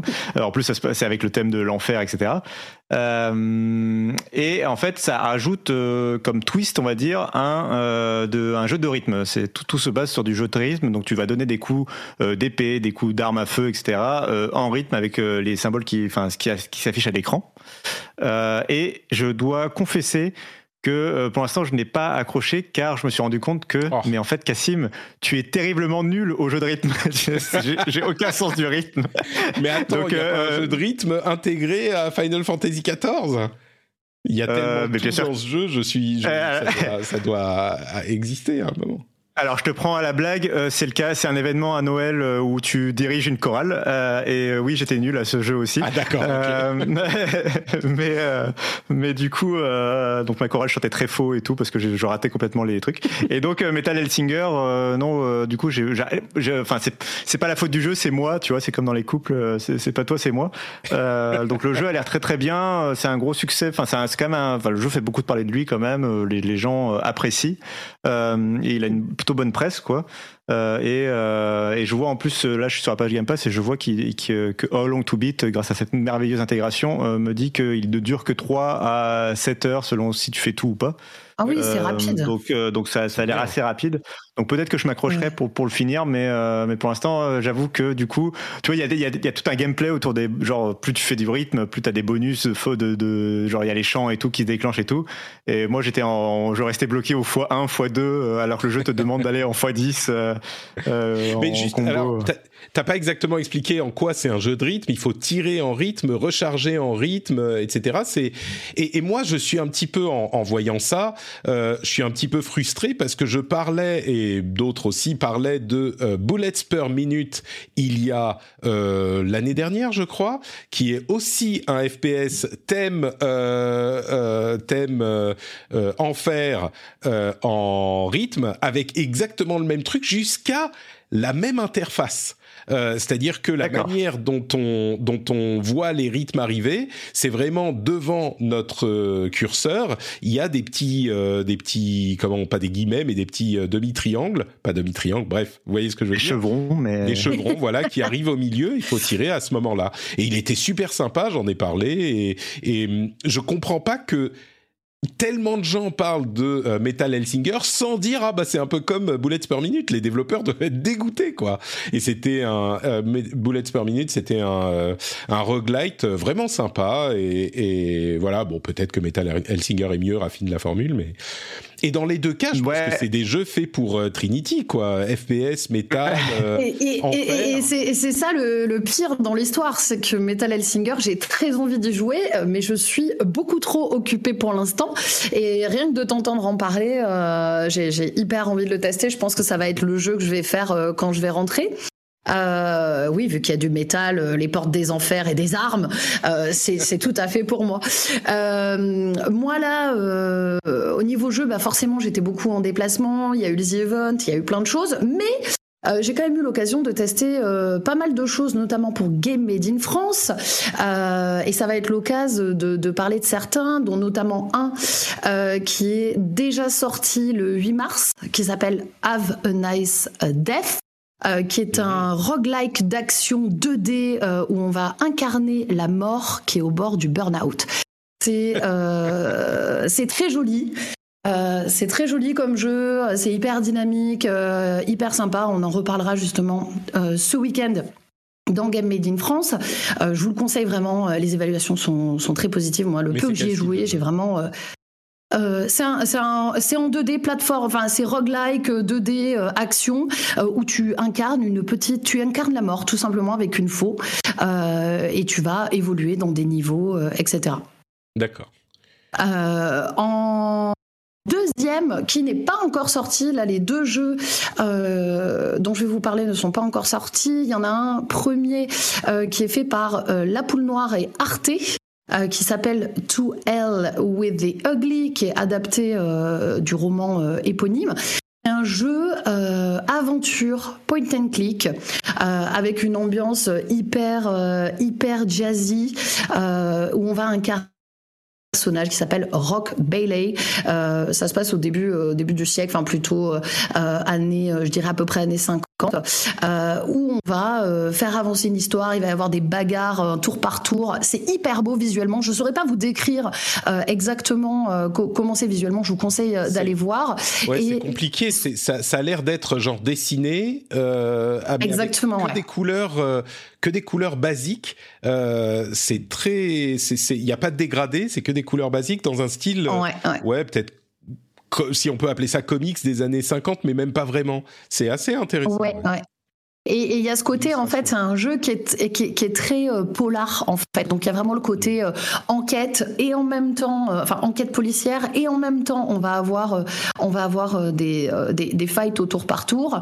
L'histoire, voilà, est très prenante. Je peux pas trop vous en dire parce que je sais pas ce que j'ai exactement le droit de dire, mais ce week-end, on en parlera justement un petit peu plus au niveau de, de Game Made in France. Je l'avais déjà testé l'année dernière, en fait, pour l'événement et j'avais hyper accroché. J'étais hyper contente qu'ils reviennent cette année pour en discuter un petit peu plus. La page Steam est déjà euh, disponible, hein, donc si vous voulez aller voir un petit peu ce que ça donne, on sait qu'il arrive en 2023, mais quand exactement, on n'a pas encore d'infos. Euh, au niveau du troisième jeu, To Hell with Oui. the Ugly est euh, coproduit par Arte. Est-ce qu'il y a un message social? Est-ce qu'il y a, je sais pas, c'est le genre de truc, je me dirais, c'est rapport à soi ou est-ce que j'ai pas du tout, tu vois, le rapport à son image ou est-ce que ça a rien à voir avec ça? J'ai j'ai pas l'impression, euh, là j'ai vraiment l'impression qu'ils ont, ils ont voulu faire un jeu en rapport avec ce, ce roman. Arte euh, s'investit vachement euh, de plus en plus dans, dans le jeu vidéo depuis, euh, depuis un petit moment. Il y a pas mal de jeux, euh, de jeux qui sortent. Euh, là du- justement on aura un segment, euh, il y en a un dont je peux pas parler mais on aura un segment dédié euh, où, où là peut-être il y aura un petit peu plus de choses à développer, on pourra en parler dans un autre, dans un autre épisode. Mais ils s'investissent de plus en plus dans, des choses en plus assez variées. hein. C'est-à-dire que là, on est sur un point and click, mais il y a eu plein d'autres jeux de, de styles très différents. C'est vraiment quelque chose dans lequel j'ai l'impression qu'ils veulent aller euh, faire du jeu euh, à la française euh, et hyper. En général, ils sont hyper bien, hyper bien réalisés. Donc, To Hell with the Ugly, je pense, ne dérogera pas à la règle, en tout cas au vu de ce que j'en ai testé. Si vous aimez les ambiances polars, foncez. Et en dernier, alors non pas que tous les autres jeux euh, n'étaient pas bien, j'en ai testé tellement, mais je ne sais plus lequel sur quoi j'ai des embargos ou pas, donc je ne prends pas de risque parce que ça me fait extrêmement peur. Mais le dernier, euh, c'est un jeu pareil. Vous pouvez voir la page euh, Steam et euh, il n'est pas encore sorti. Le jeu s'appelle Decarnation. Euh, donc là, on est vraiment plus sur un jeu comme je les aime. C'est de l'horreur. Euh, c'est un jeu d'aventure horreur en 2D euh, où on va évoluer dans, un espèce d'univers un peu fantasmagorique avec vachement de références à l'horreur japonaise, etc., avec des monstres, avec des énigmes. Franchement, j'ai attaqué le jeu et j'ai trouvé ça génial, cette ambiance euh, très horrifique, tout en ayant quelque chose euh, en, en 2D. Euh, pareil, il Oui, me tarde d'en voir un petit peu plus. Quelqu'un, quelqu'un nous en a parlé il y a une ou deux semaines, je me souviens plus qui c'était, mais il y a, c'est, du style, ça a l'air d'être un RPG euh, 16 bits quoi, au niveau graphique. Ouais, c'est ça. Euh, Oh, C'est ça, ça fait, ça fait vraiment écho à ça, mais, mais ça reste de l'aventure. Hein, donc voilà, il y a quelques dialogues au début et, et, et ça évolue vraiment comme un bon film d'horreur, je trouve. C'est hyper bien. euh, le- L'histoire se met rapidement en place, mais bien. Euh, et euh, alors, petite précision, les trois jeux dont je vous parle là sont du coup des jeux français. Euh, donc c'est aussi intéressant de, de pouvoir aller voir parfois ce qui, se fait euh, euh, en France. Il y a de, de belles choses qui se font et n'hésitez pas à aller les mettre en wishlist pour, pour soutient le studio. Et justement, euh, c'est développé par Atelier QDB et euh, édité par Shiro Unlimited. Donc euh, voilà, si vous aimez ces ambiances un petit peu horrifiques, mais pas non plus trop. Hein, C'est-à-dire que là, honnêtement, on est sur, sur, voilà, sur, sur, sur du pixel, ça va, c'est tranquille. Visuellement, vous n'allez pas trop flipper. mais celui-là, je pense que je vais le faire même carrément en stream. quoi. D'accord. Bon, c'est ton, ton, ton, comment dire, ton air de jeu, ton, ton, style de, de, jeu, quoi.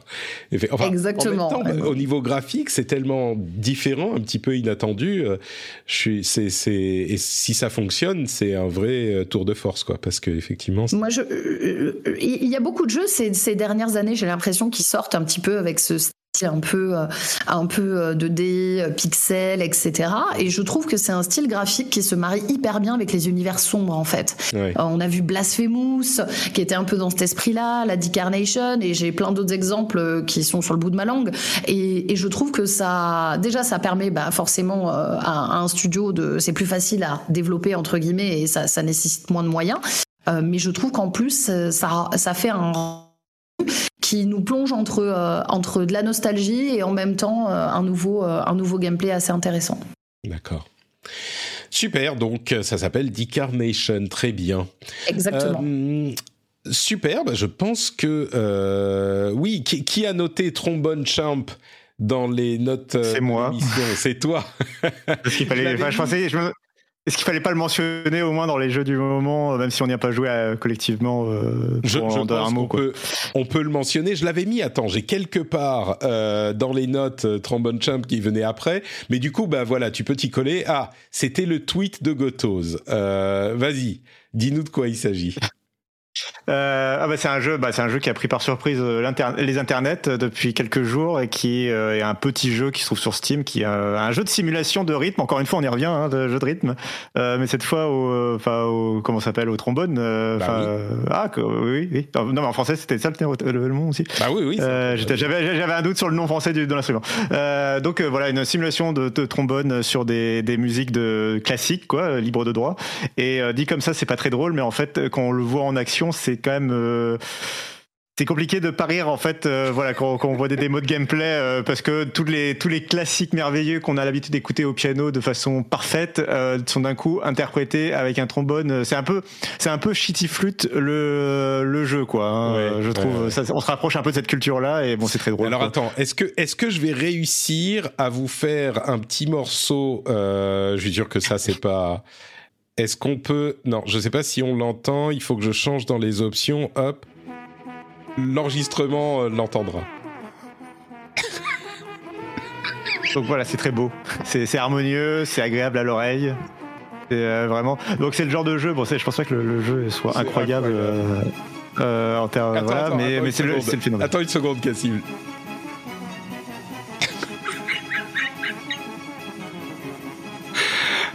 Pense que le jeu est pas non plus incroyable, n'a pas autant la, même portée que par exemple un Vampire Survivor qui avait aussi pris un peu de cours internet puis qui avait quand même un peu, qui en avait un peu sous le coude. Là, je pense que passer euh, une semaine à, rigoler dessus, je pense pas non plus que ça va décoller. On verra, hein, peut-être je me trompe. Euh, mais euh, mais par contre, bon, les streamers et tout s'amusent beaucoup et, c'est quand même rigolo. Ouais.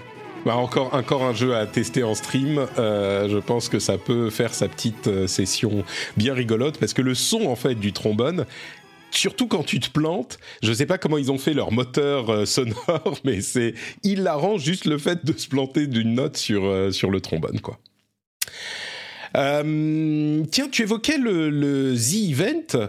Euh, c'est peut-être l'occasion d'en dire un petit mot. On en avait parlé au moment de la controverse sur les les différentes, euh, enfin sur la, l'association avec laquelle ils avaient euh, euh, ils avaient oui avec Good Planet, ouais, truc, voilà, ils ont changé, c'est ça. Avec ils ont changé, euh, donc Zerator a choisi, enfin avec la communauté cinq assos différentes. mais du coup, on n'en a pas parlé la semaine dernière quand il a quand il a eu lieu et on m'a dit euh, on m'a reproché dans la dans le Discord, ah mais vous en parlez que quand il y a des trucs euh, pas bien qui se passent. C'est pas vrai. Les années précédentes, on en a parlé à chaque fois et on a beaucoup applaudi les euh, les, les, résultats impressionnants, même si on parle des des aspects un petit peu plus controversés aussi bien sûr. Mais du coup, bah toi comme chaque année tu tu y étais, ça s'est bien passé, c'était sympa, c'était bonne ambiance? qu'est-ce que qu'est-ce que tu en as bah, forcément, euh, moi j'ai trouvé que ça s'est euh, que ça s'est hyper bien passé. Euh, L'ambiance était différente de l'année dernière. Faut dire qu'il y avait euh, ben, il y avait des, des, changements aussi de streamers. Il y avait il y avait certains streamers qu'on voit qu'on voit à chaque event. il y avait aussi des nouvelles personnes, etc. moi de mon côté, c'était c'était génial. J'ai trouvé que hum, ce The Event aussi. Après ça c'est juste mon avis personnel. Il y avait j'ai retrouvé un petit peu ce que j'avais dans les dans les premiers c'est-à-dire le côté, euh, le côté un petit peu plus euh, posé, euh, etc. Et puis il y a quand même eu des, des, happenings de dingue. Enfin, on a quand même eu Alain Chabat, quoi. Enfin, je sais pas, je sais pas ce que les gens veulent, mais c'était quand même fou d'avoir Alain Chabat sur sur une émission. Et non, de l'intérieur, comme d'habitude, très bonne ambiance. les les viewers ont été au top, forcément, parce qu'il faut pas oublier que nous on fait l'animation, mais c'est aussi tous les gens qui participent à l'événement qui font que chaque année c'est un succès. Et surtout, euh, bah voilà, ça a été un petit peu la petite blague du, week-end, hein, mais énormément de gens avaient annoncé un énorme flop de l'événement et finalement on a dépassé l'année dernière à 100 ou 150 000 euros près. Donc euh, on était très contents. Les... Pour, euh, pour cinq associations qui, qui, se battent pour l'écologie. C'est ça. Euh, Alors en fait, il y avait quatre, il y avait euh, cinq, euh, ce qu'on appelle bénéficiaires, mais il n'y avait que quatre associations qui touchaient de l'argent. En gros, il faut savoir que Time for the Planet, c'est important de le préciser, comme c'est une entreprise, ils ne pouvaient pas toucher l'argent. Euh, mais eux, en fait, étaient là pour faire de la sensibilisation. Donc, c'est vraiment une entreprise qui bosse main dans la main, dans la main avec euh, d'autres entreprises, euh, etc., pour développer des solutions euh, écologiques et pour lutter contre le réchauffement climatique au, au, sur plein de domaines très différents. Donc, eux, ils étaient là aussi pendant tout le event et ils ont permis de faire passer les bons messages, etc. Et après, dans les bénéficiaires, donc oui, on avait Sea Cleaner, euh, Sea Shepherd, WWF et LPO, la Ligue de protection des oiseaux, qui eux vont vraiment toucher euh, les sous. Donc on est à plus de, on est à peu près à 2 millions 5 euh, par association. Euh, ce qui est ce qui est énorme et, et, ce qui est ce qui est génial. Comme ça personne se sent se sent lésé. Mais en tout cas bah nous on a passé un super événement. On sait que notre communauté a passé un super événement. Et je pense que c'était un excellent choix comme on l'avait dit, que de laisser les gens voter pour les associations. Euh, je pense que ça leur a permis de se sentir plus impliqués, surtout après ce qui s'était passé. Et nous, on était euh, forcément, je pense que tout le monde avait un petit peu d'appréhension par rapport euh, à l'événement, pas énorme, mais j'ose imaginer aussi Zera, qui a dû être extrêmement stressé vu tout ce qu'on s'est pris sur Twitter. Et c'était une grande fierté pour nous d'avoir d'avoir réussi à à, à faire l'objectif c'était pas l'objectif mais d'avoir fait aussi bien que l'année dernière c'était très cool pour nous et on a tous passé un super moment Ouais, j'imagine que c'était ouais, il y avait une ambiance euh, peut-être au début au lancement un petit peu particulière et puis je veux pas te mettre euh, on the spot mais c'est vrai que généralement toi j'ai l'impression euh, que t'évites de parler des, des, de politique, de sujets controversés, de ce genre de choses. Enfin, je dis de politique mais en même temps tu es très engagé sur la cause animale donc euh, d'une certaine en manière. En fait, c'est ça. Mais... Oui, oui, En fait, euh, moi, moi, je, je parle pas de. En fait, je, comme je le dis, euh, chaque sujet est politique à partir du moment où tu tiens un engagement. Moi, je, veux juste pas être associé à un mouvement politique et à des personnalités politiques. Donc, donc non, non, il n'y a pas de, de souci pour pour en discuter. Mais c'est vrai que c'était c'était un peu compliqué avec ce qui s'était passé, comme on en avait parlé. Euh, euh, forcément, on est sur le sujet de l'écologie, un sujet qui, me parle, qui me parle beaucoup. Euh, on a tous fait au mieux pour que pour que ça se passe bien, pour que les bons messages passent. Euh, on savait pas trop à quoi s'attendre en fait. Comme à chaque event, j'ai envie de dire polémique ou pas polémique, on ne sait jamais à quoi s'attendre. On ne sait jamais si les gens vont être encore là. On sort quand même, euh, on est en plein même euh, dans une dans une, crise euh, au niveau, voilà, les, gens perdent du pouvoir d'achat, etc. Donc aussi ces choses-là jouent par rapport à ce que les gens peuvent donner. Donc on est arrivé avec en ne sachant pas. On savait que dans tous les cas, on allait lever un petit peu, hein, parce qu'il y a la, la, force de frappe d'avoir une soixantaine de streamers qui représentent bien la scène française. mais comme chaque année, bah, ça a été, euh, ça a été euh, exceptionnel et la surprise a été, a été immense. Et euh, Zera était très très ému. on, l'a vu notamment à la fin du event. Il est toujours très ému, mais là on a senti que c'était un peu aussi un espèce de, de soulagement pour lui de se dire bah non, cet événement il a fonctionné, on s'est tous donné et et malgré tout ce qui peut être dit, surtout sur Twitter, bah on l'a fait et on a levé 10 millions. C'était, c'est comme tu disais, pas tant pour la, pour la, le chiffre, mais le fait de se dire, ou, le fait d'avoir fait euh, autant ou un peu plus que l'année précédente, mais le fait de se dire, bon bah oui, ok, le bruit qu'il y a sur Twitter, c'est une chose, euh, mais au final, la communauté était présente et le, exactement, a fonctionné quoi. Exactement. Super. Merci bien pour ce petit rapport. C'est toujours intéressant d'avoir ton, ton son de cloche euh, sur le sujet. Euh, je, je, on ne va pas parler de Monkey Island parce que Return to Monkey Island parce que personne n'y a joué euh, parmi nous, je crois pas. Euh, mais je suis sûr Non. que euh, certaines personnes qui seront là en début de mois prochain auront beaucoup de choses à dire là-dessus. Donc on va lui laisser le, le privilège de nous en parler à ce moment.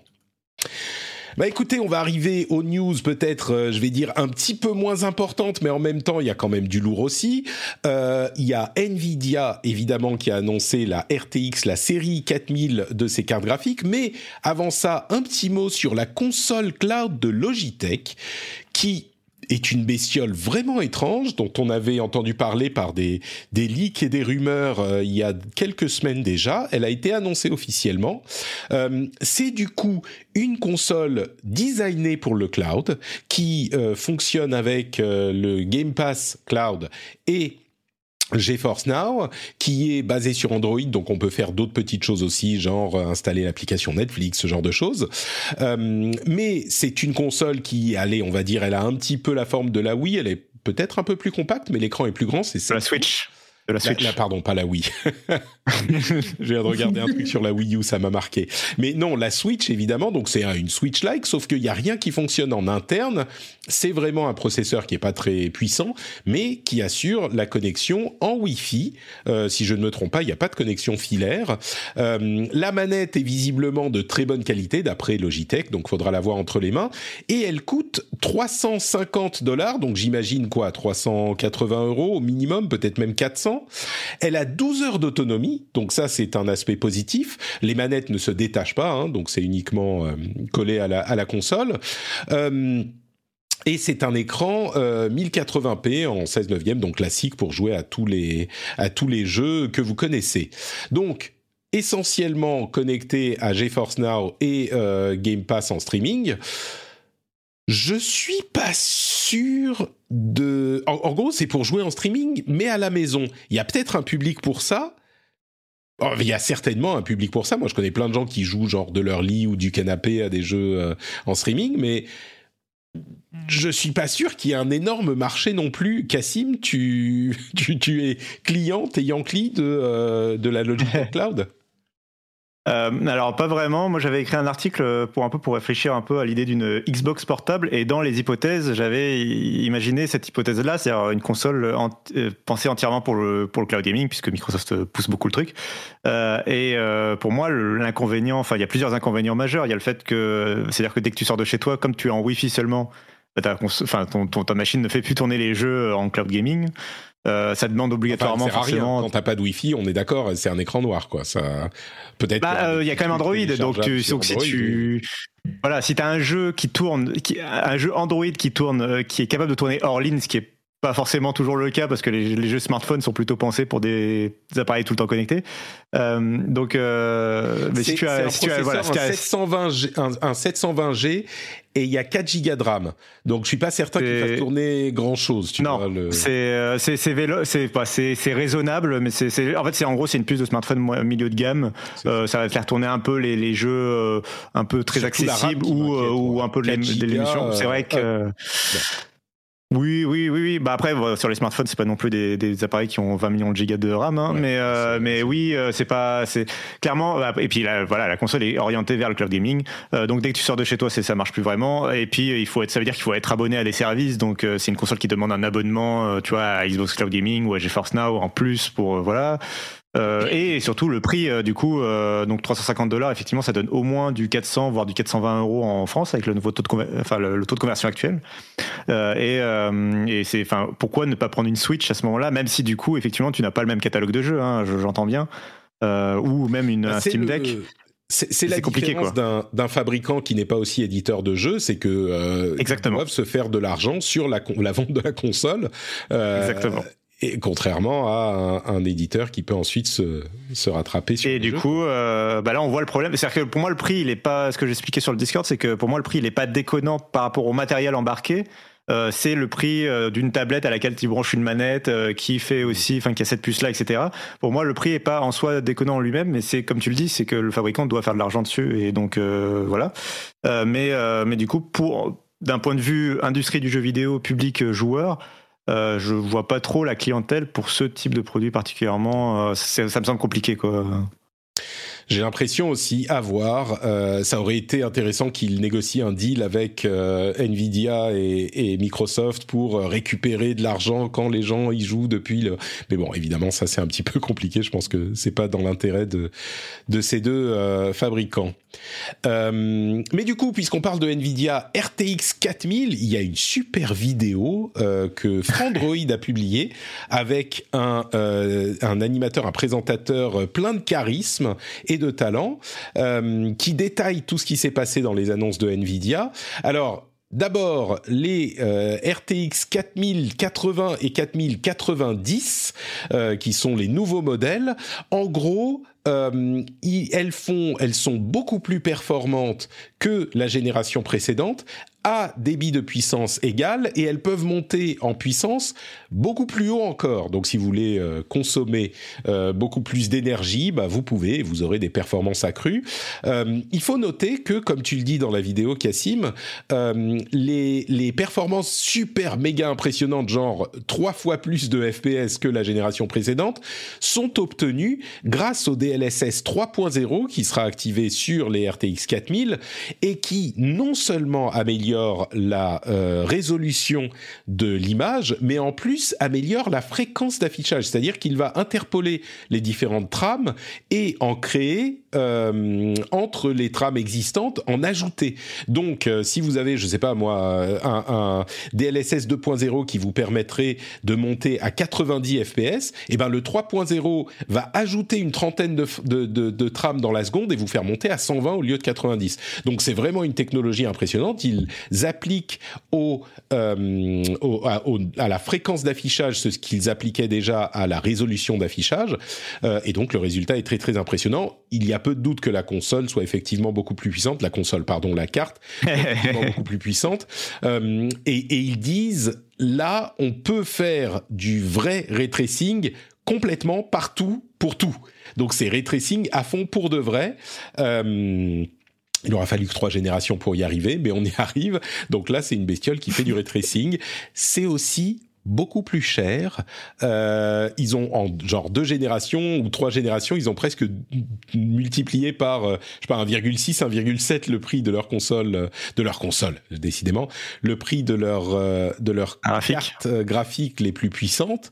Euh, et bon, d'après le, ce qu'ils disent, bah malheureusement, ça coûte plus cher à faire aussi pour tout un tas de raisons qu'on sur lesquelles on va pas revenir. et la nouvelle vraiment intéressante, c'est qu'il va y avoir une, une, version ray tracing de Portal qui sera disponible à la sortie de, de ces bestioles. Euh, donc, est-ce que j'ai bien résumé tout ce que oui. tout ce qu'il fallait dire? Après, j'ai envie de. A, euh, oui, pardon, vas-y. Vas-y, vas-y, vas-y. Vas je... Non, non, je voulais juste. Euh, j'ai vu qu'il y avait eu euh, l'annonce, mais on a une idée de la date d'arrivée? Juste. Alors c'est octobre pour la 4090, donc qui est le plus haut de gamme que personne va pouvoir se payer, et c'est novembre pour les modèles, on va dire un peu plus accessibles, même qui sont quand même à plus de 1000 euros. Hein. Il n'y a pas une seule carte qui est en dessous des 1000 euros. hein, Donc, ouais, ouais, ouais. Et... Non, parce que j'étais en train de penser euh, forcément euh, Captain Obvious, euh, mais j'étais en train de penser à tous les problèmes qu'on a eu d'approvisionnement de cartes graphiques ces derniers temps. Euh, je pense que ça va être un peu la, la guerre là pour en avoir une. Euh, S'il y a encore des problèmes au niveau des composants, etc. Quoi. Alors, les composants, euh... oui, il y a des problèmes d'approvisionnement, mais il y a moins de euh, compétition des crypto-monnaies. Donc, euh, il est possible qu'on puisse en avoir plus. Et surtout, la gamme précédente, c'est peut-être ce que, tu allais dire, Cassim, la gamme précédente reste disponible et il va y avoir beaucoup de, de, de, de machines, de, de cartes d'occasion. Donc, ça va affecter les prix, ça. Je pense. Oui, c'est vrai. Oui, euh, c'est même. Enfin, je vais aller plus loin que ça. C'est qu'il y a une surproduction. Enfin, la, la, la pénurie s'est arrêtée euh, côté. Enfin, en tout cas, Nvidia a été capable de, de surproduire des, des, des, GPU, notamment de la génération 3000, alors que le marché, la demande a freiné euh, à cause de l'inflation, la, la, fin du télétravail, etc. Les gens ont arrêté de autant acheter de graphiques que ce qui était prévu et le, la, chute des crypto-monnaies. Pour, finir tes feuilles Excel en télétravail, il faut des 3080. Ça. Bien sûr. non, mais, mais les gens, les gens s'équipaient quand ils étaient en, en non, confinement. Bien sûr, bien sûr. ils s'équipaient massivement. Euh, la fin du confinement plus la fin des crypto-monnaies, enfin la, la, chute des crypto-monnaies a fait que la demande s'est a énormément freiné, alors que la production euh, euh, a été au plus fort là au début d'année. Donc ils ont énormément de, de GeForce 3000 à, à, écouler encore. Donc c'est il y a une vraie guerre des prix qui est en train de, de débuter. et du coup, je pense qu'il y aura pour les GeForce 4000, je pense qu'ils sont assez confiants sur la production et sur la demande qui fait qui de toute façon de fait va être limitée par le prix à mon avis. Enfin quand même mettre plus de 1000 euros dans une graphique ça demande enfin d'être vraiment très enthousiaste sur sur la chose quoi. D'accord. Non, merci parce que j'avais pas du tout suivi justement. Moi, je me rappelle de, de, de ce moment oui, bien où sûr. tout le monde, les gens passaient sur mon live en me disant mais attends, mais comment tu fais pour avoir une 3080 euh, Et je, je savais pas si ce problème-là avait été réglé justement. Plus ou moins. Euh, Um, Disons que il est, il est, il est clair qu'aujourd'hui, euh, c'est une bien meilleure affaire, une bien meilleure idée d'acheter une 3080 qu'une 4080 ou 90 qui vont être super chères et ouais.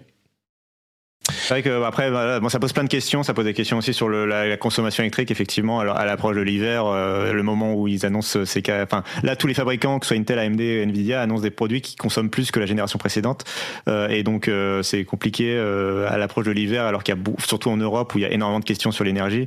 bon, c'est forcément des questions qu'on se pose. Après, ça reste des produits qui, pour l'instant, on attend de les tester, hein, mais ça a l'air super, super bluffant sur le papier.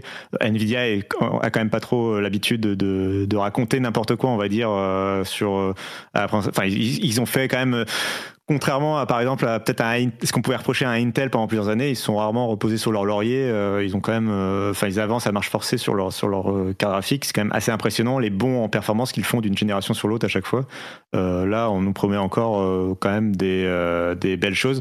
Après oui oui c'est vrai que on, me fait remarquer dans la chatroom c'est vrai qu'il faut, le dire que par contre les, les graphes qu'ils présentent c'est très très Apple dans leur conférence c'est les graphes sans sans aucune unité. C'est genre voilà voilà cette courbe c'était la précédente courbe maintenant c'est la nouvelle courbe tu vois elle est beaucoup plus haute. Donc c'est très impressionnant mais on ne sait pas du tout ce que ça veut dire mais mais c'est quand même très impressionnant. Euh, après que... nous on a eu on, on, sait que c'est la performance par rapport à la consommation et que la performance est plus élevée à consommation égale et voilà euh, on n'a pas les mais mais y a pas les voilà c'est pas très précis mais euh, je vais compléter ce que je viens de dire et reprocher à Nvidia en disant que j'ai passé 6 euh, heures hier euh, avec les équipes de Nvidia à, à, avoir des présentations très détaillées de toutes leurs techno euh, donc, euh, donc, euh, donc, ils sont quand même assez confiants sur sur leurs données et ils, mmh. donc on a hâte de, voilà, on a hâte de tester ça, mais, mais c'est vrai que c'est assez bluffant. Est-ce que tu avais prévu de parler de RTX Remix, qui est le truc qui passe un peu sous sous je, euh, oui, alors justement, il y a, y a, plusieurs autres choses qui ont été annoncées, euh, des cartes professionnelles, des cartes pour le machine learning, etc., pour la, la voiture connectée, mais ça, on va pas forcément s'y intéresser. Par contre, effectivement, RTX Remix, c'est hyper impressionnant. Euh, bah, je te laisse le, le détailler du coup. Oui, euh, bah, je peux l'expliquer. C'est un outil donc qui est de modding qu'ils ont présenté pendant la conférence. Donc euh, voilà, c'est pour euh, pouvoir modder des jeux sur PC. si vous avez un vieux jeu qui tourne avec DirectX 8 ou 9, donc c'est un peu tous les jeux autour des années 2000, on va dire, avant et après. si vous avez voilà un vieux jeu comme Morrowind ou Portal, c'est les deux jeux qui sont utilisés pour la présentation. Nvidia va être capable en fait de donc vous allez faire tourner le jeu sur votre PC, vous allez visiter votre jeu et en fait un petit peu comme des voitures de Google Street View la, carte graphique va, en fait va, euh, va intercepter euh, ce qu'on lui demande d'afficher et va être capable en fait de faire euh, bah, de comprendre ce que vous demandez en 3D. Donc vous allez avoir votre environnement complet qui a été modélisé par la carte graphique.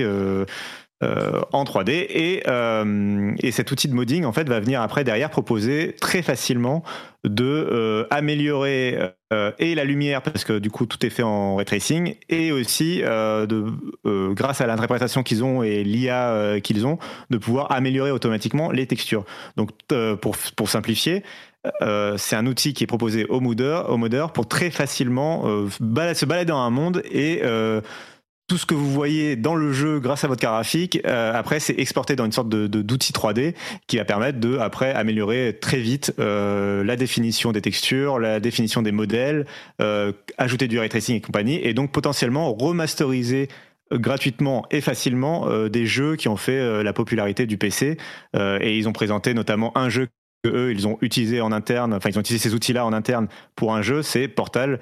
Ils ont complètement euh, passé en version euh, ray tracing et euh, c'est vrai que c'est assez bluffant quand on voit les démos euh, leur capacité voilà à améliorer les jeux. On s'imagine facilement euh, bah, des développeurs s'emparer du truc pour remasteriser des jeux euh, de, de, la grande époque des années 2000 des Half-Life 2 et compagnie comme on a eu déjà beaucoup de modes en fait justement toute une communauté de modes qui essayait de moderniser des jeux donc moi je trouve ça assez bluffant euh, c'est incroyable. C'est pas juste assez bluffant, c'est complètement fou. C'est-à-dire que c'est comme si quelqu'un se baladait dans l'environnement du jeu, regardait euh, les objets qui y sont, les textures des objets, la, la, lumière, et puis va aller sur son outil de création en 3D et refaire les euh, éléments, mais en plus beau. Et donc ensuite, un modeur peut aller prendre ces éléments refaits et puis aller les, les réimporter dans le jeu avec les outils de modding. C'est pour ça d'ailleurs, je pense qu'ils utilisent ces vieux jeux parce qu'aujourd'hui les jeux ont de moins en moins d'outils de modding, mais encore que Cyberpunk va, va lancer son outil de modding bientôt. Mais, mais donc réimporter les trucs et donc avoir des, des, des comme tu le dis, ces, ces modèles euh, améliorés de l'existant. Mais, mais c'est tu peux même il y a de folie quoi, qui va regarder ce qui se passe et on ok je te le refais mais en mieux. En fait, directement depuis l'outil 3D, tu vas même créer le mode lui-même, en fait, qui va te donner une sorte d'exécutable euh, prévu par le machin, euh, et que tu vas pouvoir publier. Enfin, ils sont en partenariat avec euh, ModDB et Nexus Mods, qui sont les deux plateformes euh, où les gens s'échangent leur mode le plus. Euh, et donc, tu vas pouvoir télécharger assez facilement un exécutable que tu vas pouvoir mettre dans ton fichier de jeu, tu vois. on va dire l'exécutable NVIDIA RTX machin. et ce qui est important de préciser, parce que j'ai posé la question, moi j'avais plein de questions sur ce sur ce truc. j'ai posé la question, c'est euh, l'exécutable qui est donné par le par tout, cet outil est compatible avec des cartes graphiques euh, non euh, Nvidia. Donc même si tu as une Radeon, même si tu as une Intel Arc, donc les, produits concurrents, tu peux tout à fait jouer au jeu en version ray tracing avec la remasterisation. Tu peux aussi désactiver le ray tracing et quand même profiter des textures améliorées. mais les textures améliorées, pour les améliorer, en fait, ils utilisent vraiment bah, le ray tracing en fait parce que en gros il faut vraiment imaginer que, bah, comme le, jeu calcule euh, la lumière euh, de façon très réaliste et a les, les, calculs de physique, etc., qui vont bien avec les, les, nos matériels modernes, bah, ils sont le, le, moteur de Nvidia va être capable d'interpréter, ok, ça c'est un livre, ça c'est un pot, ça ça a telle forme, ça a telle forme, et c'est comme ça qu'il va être capable avec l'IA d'améliorer après la texture du truc. Mais c'est, euh, mais la, première étape de tout ça, et ce qui est, euh, ce qui a rendu possible cet outil, c'est le fait de euh, balancer du ray tracing partout pour justement avoir un mapping 3D complet. En fait, c'est c'est de la photogrammétrie un peu en quelque sorte dans du jeu vidéo. Ouais. À voir si ça marchera effectivement aussi bien dans la pratique. Euh, on suivra ça. On nous dit dans la chatroom, Nintendo a la même technologie depuis bien longtemps. Ils réussissent à faire ça pour tous les jeux Wii U, mais c'est 60 euros par jeu pour. Euh, c'est pas faux. Merci Rework Switch. Euh, avant que tu ne, tu ne files euh, Trinity, on, je voudrais quand même te poser une question sur euh, cette info qu'on a eue il y a un ou deux jours euh, sur Twitch qui va changer les contrats des streamers euh, privilégiés, enfin des streamers partenaires qui avaient un partage de revenus 70-30 et ils vont repasser les revenus à 50-50 euh, en gros pour tout le monde, euh, y compris donc... oui et non. Oui et non, d'accord, vas-y dis-moi. Oui. oui. et non. En fait, c'est-à-dire que oui, là depuis un certain temps, Twitch ne donne plus de 70-30 euh, aux, nouveaux, ils ont le 50-50, donc c'est-à-dire c'est le partage des revenus entre Twitch et le créateur, qui est pour tous les nouveaux 50% euh, pour Twitch, 50% pour, euh, pour le créateur. on est certains anciens à avoir 70 pour nous et 30 pour le créateur. Là, Twitch vient d'annoncer que à partir de juin 2023, si je ne m'abuse, on garde le 70-30 mais euh, que jusqu'à 100 euh, 000, enfin jusqu'à entre guillemets, jusqu'à euh, 100 000 dollars, je crois, euh, de, De revenus. Ensuite, on passe sur euh, du 50-50. Donc là, c'est le petit. Euh, c'est le petit euh, twist par rapport à ça. Moi, par exemple, je suis pas concernée. Je suis pas quelqu'un qui rapporte. Euh, euh, je gagne pas énormément en tant que sub. Je n'atteins pas les 100 000. Ce qui veut dire que moi, je vais rester en 70-30, par exemple. D'accord. Et que par contre, par contre, euh, des, je pense à des gros comme Zera, etc. Eux, va y avoir une, euh, une vraie différence significative parce que c'est des gens qui ont énormément de subs euh, et qui du coup vont encore, je dis encore parce que l'année dernière on nous a déjà enlevé 1 euro sur nos subs, qui eux vont encore perdre euh, bah, 20% de, de leur salaire. Alors moi je vais pas faire alors, je m'en fous euh, parce que euh, parce que je suis pas concernée, mais c'est vrai que ça me concerne et c'est maintenant que je suis, on va dire, contente de ne pas avoir mis mes œufs, euh, tous mes œufs dans le même panier. Euh, où là, moi, j'essaye vraiment d'avoir euh, d'avoir euh, que ce soit vraiment euh, plurifactoriel, si on peut dire, tout mon salaire. Euh, mais en même temps, là, ça faisait un moment qu'on que c'était annoncé. Ça fait un moment qu'ils en parlent, ça fait un moment qu'on attend que la news arrive. Euh, que dire? Ça, ça crée beaucoup de beaucoup de, de- de problèmes sur Twitter. Les gens pètent un câble. Alors les petits streamers pètent un câble, euh, les gros aussi. Euh, les petits c'est streamers, hyper disais, compliqué. ça les concerne pas. Et même, et ça concerne pas vraiment les gros, ça concerne les très très gros. Ça, c'est c'est vrai. ex- oui, Après, j'imagine que pour exactement. les petits streamers, c'est le fait qu'on coupe leur, la perspective. Enfin, du coup, ils, là, ils Du annoncent clairement qu'il n'y aura 70-30. plus jamais de 70-30 pour les nouveaux. Exactement.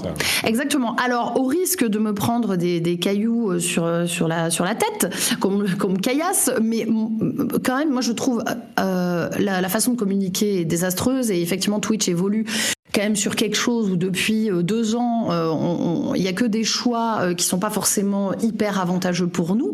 Euh, mais ce que je trouve très intéressant dans cette news, c'est qu'il rappelle quand même combien coûte un streamer euh, et combien coûte quelqu'un qui fait pas forcément beaucoup de vues, euh, mais qui stream beaucoup. Faut pas oublier que cette plateforme elle est gratuite. Donc on y a accès gratuitement, euh, mais que c'est Twitch qui paye les serveurs. Et il y a un moment où ils expliquent que quelqu'un qui stream par exemple 200 heures, ce qui est énorme, hein, mais je pense que c'était pour avoir le, chiffre euh, en dessous, coûte 1000 dollars à la plateforme. Quand tu comptes que, quand tu prends en considération que Twitch, il y a 95% voire même plus euh, des gens qui streament qui sont entre 1 et 5 viewers. tu t'aperçois que effectivement il y a un énorme manque à gagner pour Twitch et quelque chose qui peut euh, qui peut mettre en péril euh, la plateforme. Alors bien sûr, je suis pas forcément pour qu'on vienne nous cuter ou qu'on empêche euh, aux gens d'avoir des perspectives d'évolution avec par exemple le 70-30.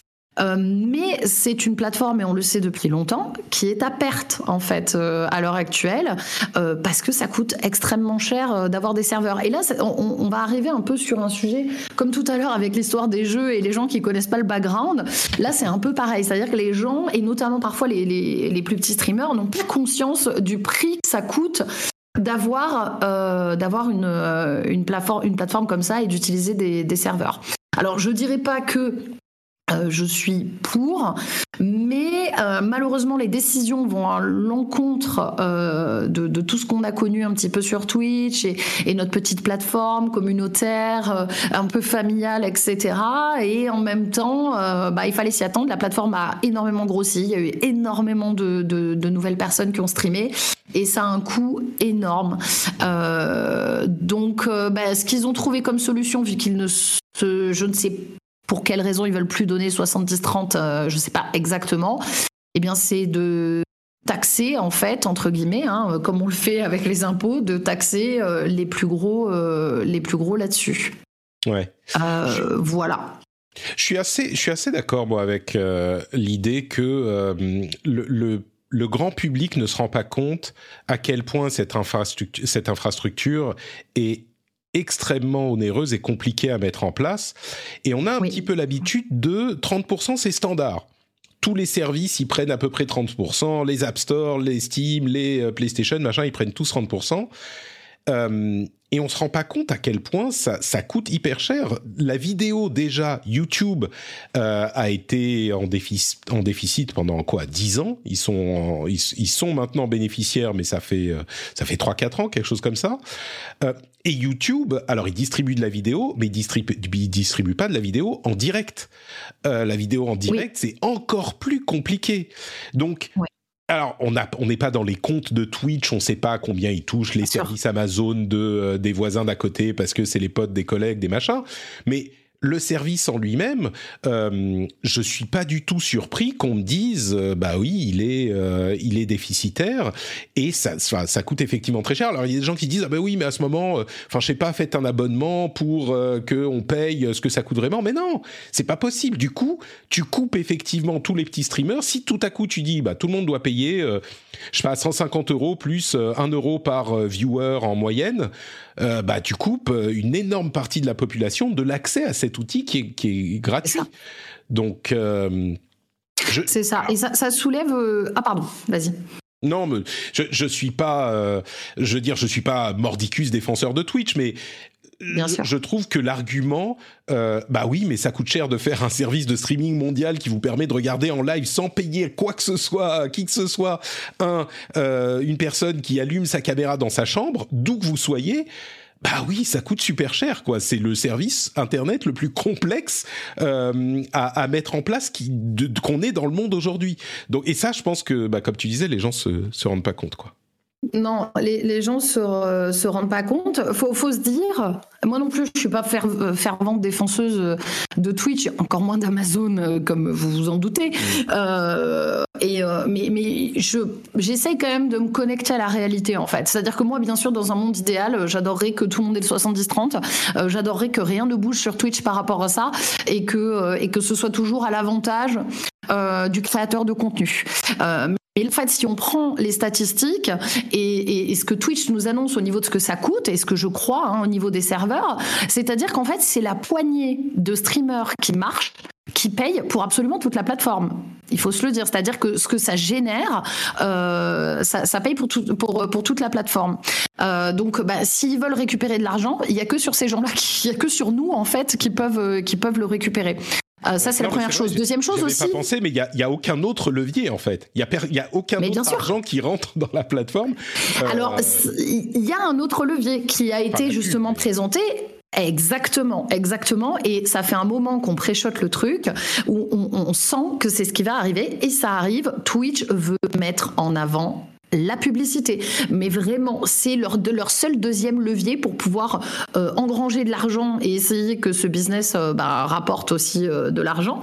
Donc nous, on, on nous on le voit, on nous incite beaucoup à, à, mettre en place ce système de pub, etc. Et c'est quelque chose dont ils parlent dans la news où ils veulent ils veulent vraiment euh, qu'on mette des pubs assez régulières et ça ça rapporte de l'argent. Bon moi personnellement j'ai pas l'intention de le faire que je gagne 100 000 ou pas euh, j'ai pas envie de mettre de la pub euh, jusqu'au moment où on sera sans doute forcé.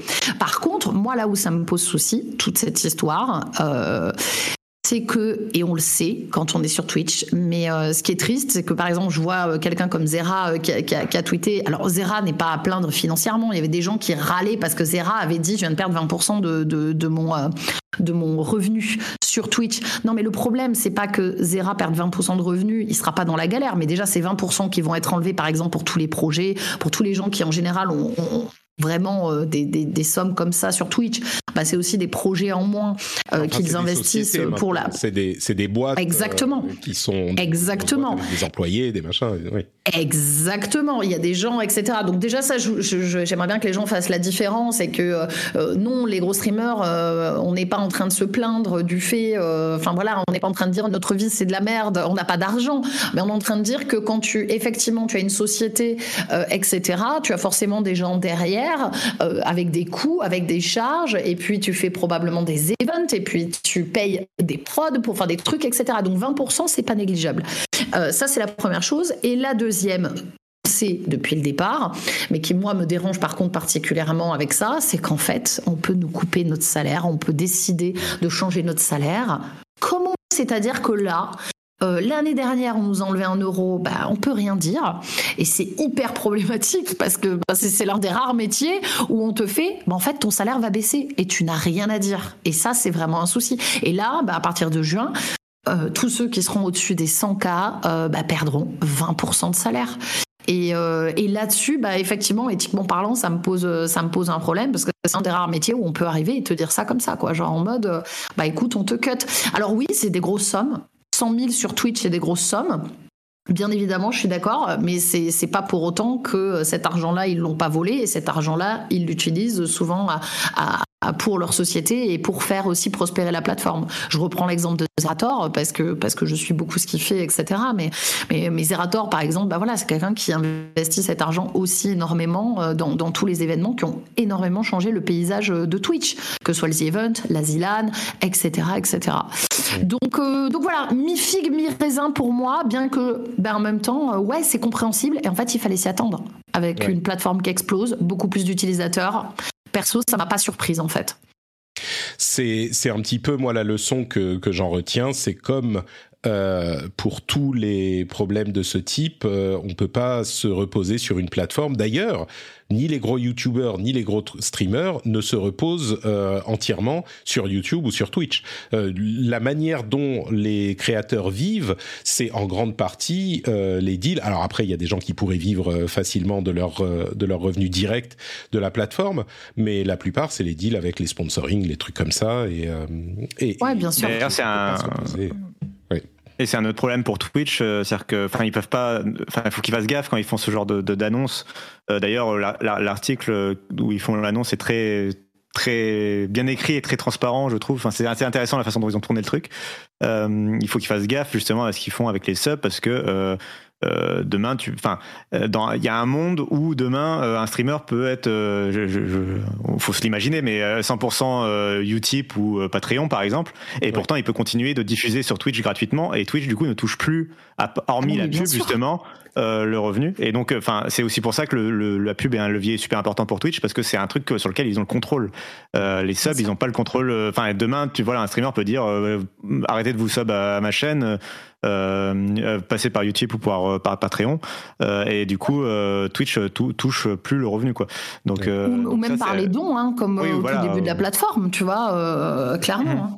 Ouais. Donc euh, ça, c'est un- ça, ça peut être un problème pour, pour Twitch. Après, euh, bon, on a, on a fait beaucoup euh, l'avocat l'avocat d'Amazon. Euh, Amazon, c'est une société ultra bénéficiaire. euh, Bien sûr. euh, c'est- euh, bon, voilà, hein, c'est pas non plus que. Et oui, Twitch est à, est à Ouais, perte, mais, euh, mais tu enfin, sais- Amazon est pas à plaindre. euh, Bien sûr, je suis très sérieusement. Euh, on- c'est facile, ça serait facile de faire des blagues sur ça, mais très sérieusement, euh, bien sûr qu'Amazon est très bénéficiaire effectivement, mais ça veut pas dire qu'il devrait fournir Twitch à perte pour toujours, tu vois.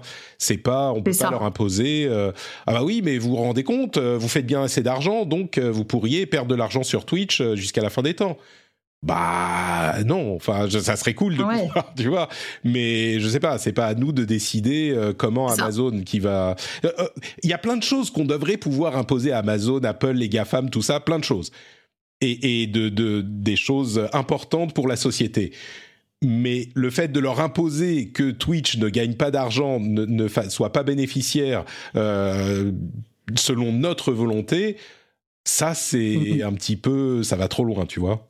Non, bien sûr, mais Eh, ça, rend, c'est ça, ça, rend- c'est- ça rend forcément la, je finis, ça rend, ça rend forcément la chose plus difficile à comprendre pour le public de quand on te dit ouin ouin, euh, regardez Twitch il est déficitaire. Bon, euh, par- sur ce, par contre, dans une heure, j'ai ma fusée qui décolle, je vous laisse. euh, Oui, bon. c'est ça. Non, mais complètement. Je suis d'accord, Mais ça, je suis, co- je suis complètement d'accord. Mais effectivement, je, je pense que c'est, c'est la problématique est là, parce qu'en fait, euh, que Twitch ait été racheté par Amazon ou pas, la problématique se serait présentée dans tous les cas.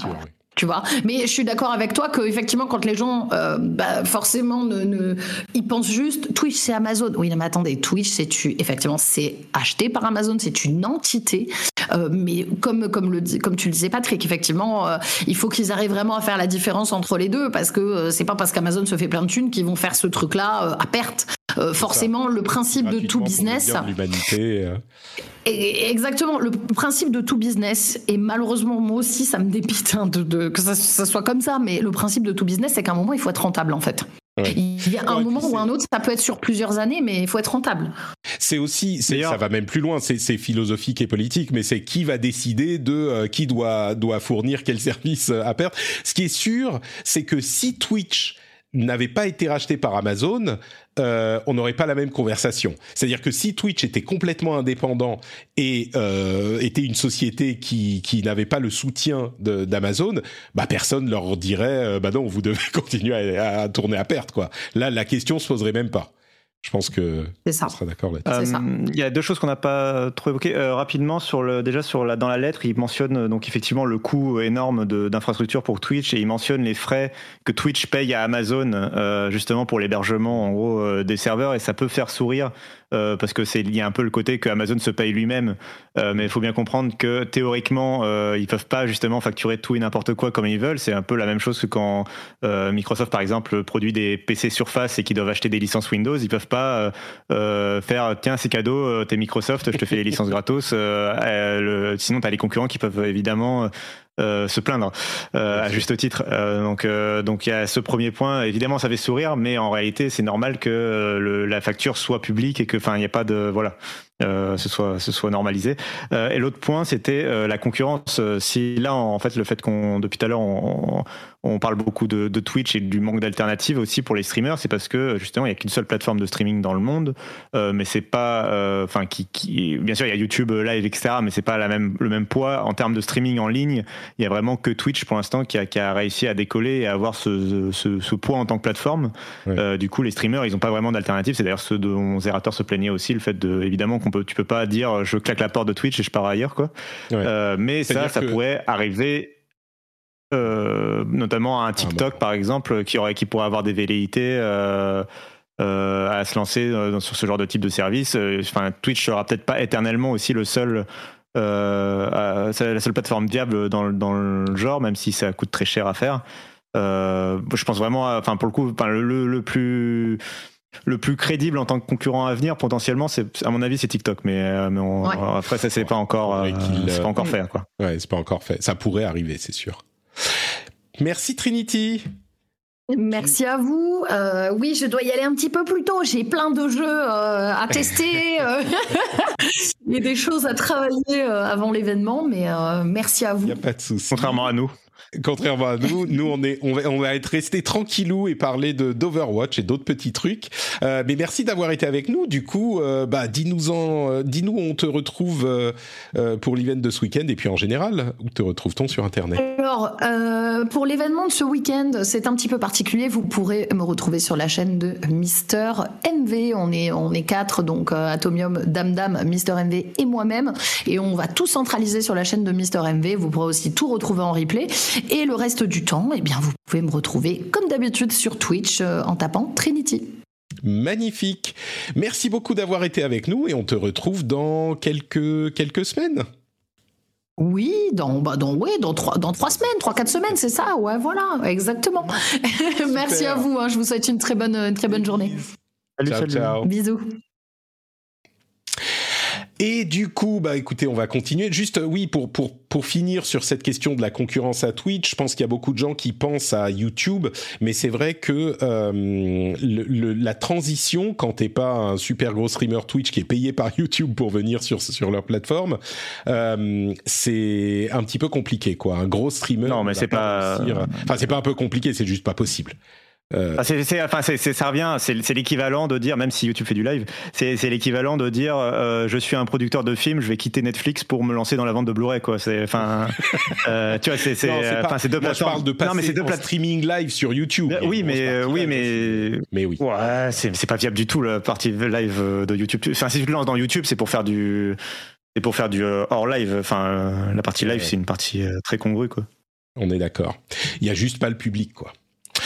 Euh, du coup, bon bah écoutez, on a euh, couvert cette partie. Il y avait, euh, on parlait de Overwatch et du Battle Pass la semaine dernière. On en avait parlé dans l'after show aussi d'ailleurs. Et hum, je voulais, on a, on a, on a eu un petit peu plus de détails. Ils étaient en train de tomber pendant notre discussion. Euh, de, de, il y a eu des infos qui étaient tombées à ce moment, mais maintenant on en a un petit peu plus. Et la manière dont va fonctionner le, le Battle Pass, du coup, c'est comme on le disait, il y aura un personnage euh, qui sera inclus au Battle Pass, et sur le, le- si on paye le Battle Pass, on y a accès immédiatement, et si on ne paye pas le Battle Pass, il faudra aller jusqu'au niveau 55 sur 80 pour l'obtenir, euh, avec bien sûr, alors ça prendra un certain temps. Et, et le problème, les nombreux problèmes, on ne sait pas combien de temps exactement, mais a priori, bon, de manière réaliste, euh, au moins deux semaines. Bon, je vais dire ça comme ça. Si on joue beaucoup, peut-être euh, pile dans les deux semaines, parce que les mesures qu'ils ont mis en place pour pallier à ce genre de problème, on évoquait différents soucis, comme par exemple le fait que Overwatch a beaucoup de, hard counters, c'est-à-dire un personnage qu'il faut utiliser pour contrer un autre, et si on n'a pas accès à ce personnage, eh ben euh, le, personnage ennemi peut vraiment euh, nous compliquer la vie, voire nous faire perdre la partie. Et du coup, en en partie euh, classée, en particulier ces problématiques. Ce qu'ils mettent en place pour euh, contrer ce problème avec cette histoire de Battle Pass. Il y a plusieurs choses.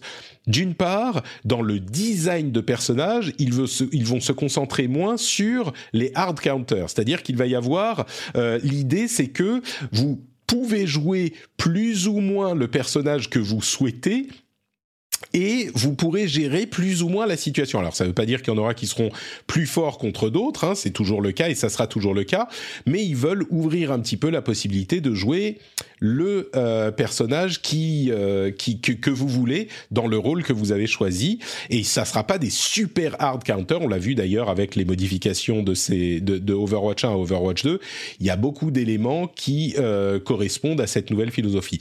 L'autre chose, c'est que les nouveaux personnages ne seront pas disponibles pendant deux semaines en partie classée.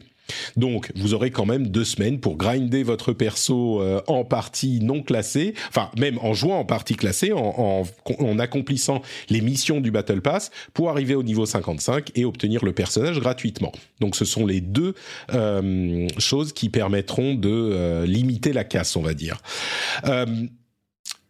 Au-delà de ça, je crois que j'y ai beaucoup réfléchi et mon analyse au final, c'est que évidemment c'est négatif. C'est-à-dire que si on doit choisir c'est bien ou c'est pas bien, on est du côté c'est pas bien. Moi, je préférerais largement que le jeu soit euh, tous les personnages du jeu soient accessibles gratuitement pour tout le monde. C'est la philosophie d'Overwatch 1. Ça serait bien qu'il l'ait continué dans euh, Overwatch 2.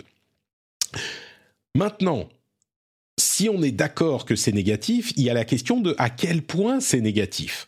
Et je pense que c'est là que la plupart des gens ont tendance à s'emporter un petit peu, mon Dieu, des, des, des gamers qui s'emportent dans leur jugement. Euh, c'est... Comment dire Il y aura... C'est un jeu qui est free-to-play, euh, qui sera... euh, disponible sur toutes les plateformes, même sur Switch, il sera disponible sur, sur Switch, avec crossplay, cross-progression. Donc, c'est vraiment la philosophie free-to-play. Et à partir du moment où on part du principe que c'est un jeu free-to-play, je crois qu'il n'est pas incohérent de se dire bah donc le développeur va nous pousser plutôt un petit peu à payer. Alors c'est pas euh, obligatoire de payer, il y a des jeux qui fonctionnent très bien comme Fortnite où on n'est pas obligé de payer du tout où les trucs sont seulement cosmétiques, mais il n'empêche, c'est pas incohérent de se dire bon bah on va devoir ouvrir le portefeuille de temps en temps. Pour quelqu'un qui va jouer régulièrement pendant un an, disons, la, la chose qui m'a fait un petit peu me calmer, parce que j'étais un petit peu remonté aussi, c'est de dire combien est-ce qu'on va devoir payer. Et si on réfléchit à ça, il va y avoir donc à peu près 6 Battle Pass par an. Euh, ça sera 9 semaines par Battle Pass, mais arr- arrondissons à 6. 6 Battle Pass par an, il y aura un personnage, un Battle Pass sur deux, donc ça veut dire 3 personnages par an.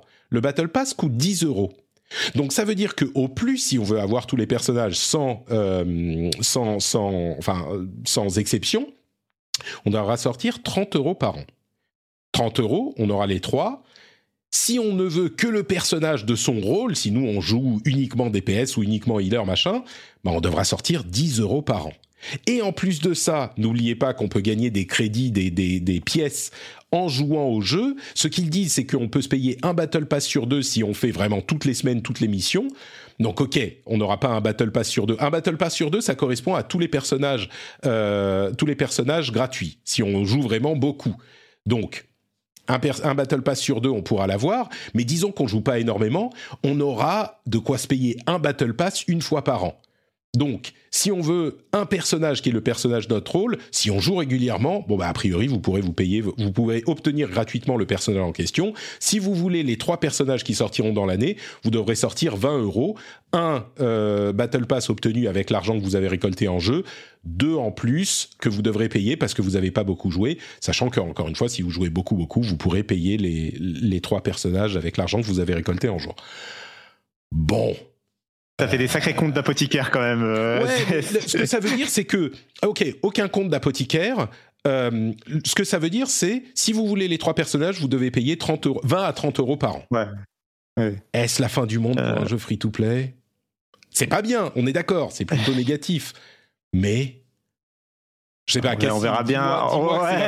que tu es que tu es horrifié. Je, je suis pas très. Après, moi, le Battle Pass, ça va être le premier jeu vraiment auquel je vais jouer, ou avec un système de Battle Pass, euh, auquel je vais vraiment jouer en dehors d'une demi-heure pour avoir testé pour un truc. Tu vois. Ouais. Euh, donc, euh, écoute, euh, voilà, il faudra faire le bilan dans un an. Il y a un petit élément que tu as pas mentionné, c'est que si tu es propriétaire de Overwatch 1, euh, tu euh, débloques Kiriko, donc la, la, première, euh, la première concernée, c'est le premier héros qui va être intégré à un Battle Pass. tu, la, tu la débloques directement. donc, donc voilà, il, il, comment dire, il glisse un peu plus doucement le truc pour les gens qui étaient déjà clients d'Overwatch, on va dire. mais on verra, il faudra faire le bilan. En, fait, en vrai, il faudra faire le bilan dans un an. Il faudra voir aussi comment eux ils tiennent le rythme, etc. Mais euh, ouais, je suis, je suis, assez partagé. Moi, je me sens pas. Tu vois, j'ai pas encore fait, j'ai pas encore craqué malgré la patience que j'ai pour Overwatch 2. Je n'ai toujours pas craqué pour le, le, je sais plus comment il s'appelle, le pack, euh, le pack. Euh, donnez-nous votre pognon là. Euh, et vous avez trois, bah, vous avez trois screens. Euh, oui, je me souviens du. du, du, je, moi, j'ai craqué, craqué, cette semaine. je me suis dit bon, allez, de, ça te donne accès au premier ouais, Battle ouais, Pass avec les skins mythiques, plus. En gros, pour 40 euros, tu as, 30, tu as, tu as 30 euros de Battle Pass intégrés plus les skins en plus. C'est l'idée, euh, c'est l'idée du truc, quoi.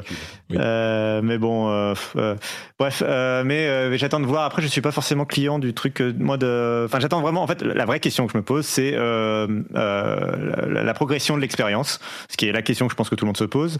Mm. Et moi, c'est un truc. j'ai un peu menti quand je disais que c'était mon premier jeu avec Battle Pass. Le premier jeu avec Battle Pass que j'ai fait, c'était Halo Infinite l'année dernière, et qui a énormément souffert justement. Enfin, ça a été le défaut de Halo Infinite il y a un an, qui avait plutôt bien commencé à son démarrage.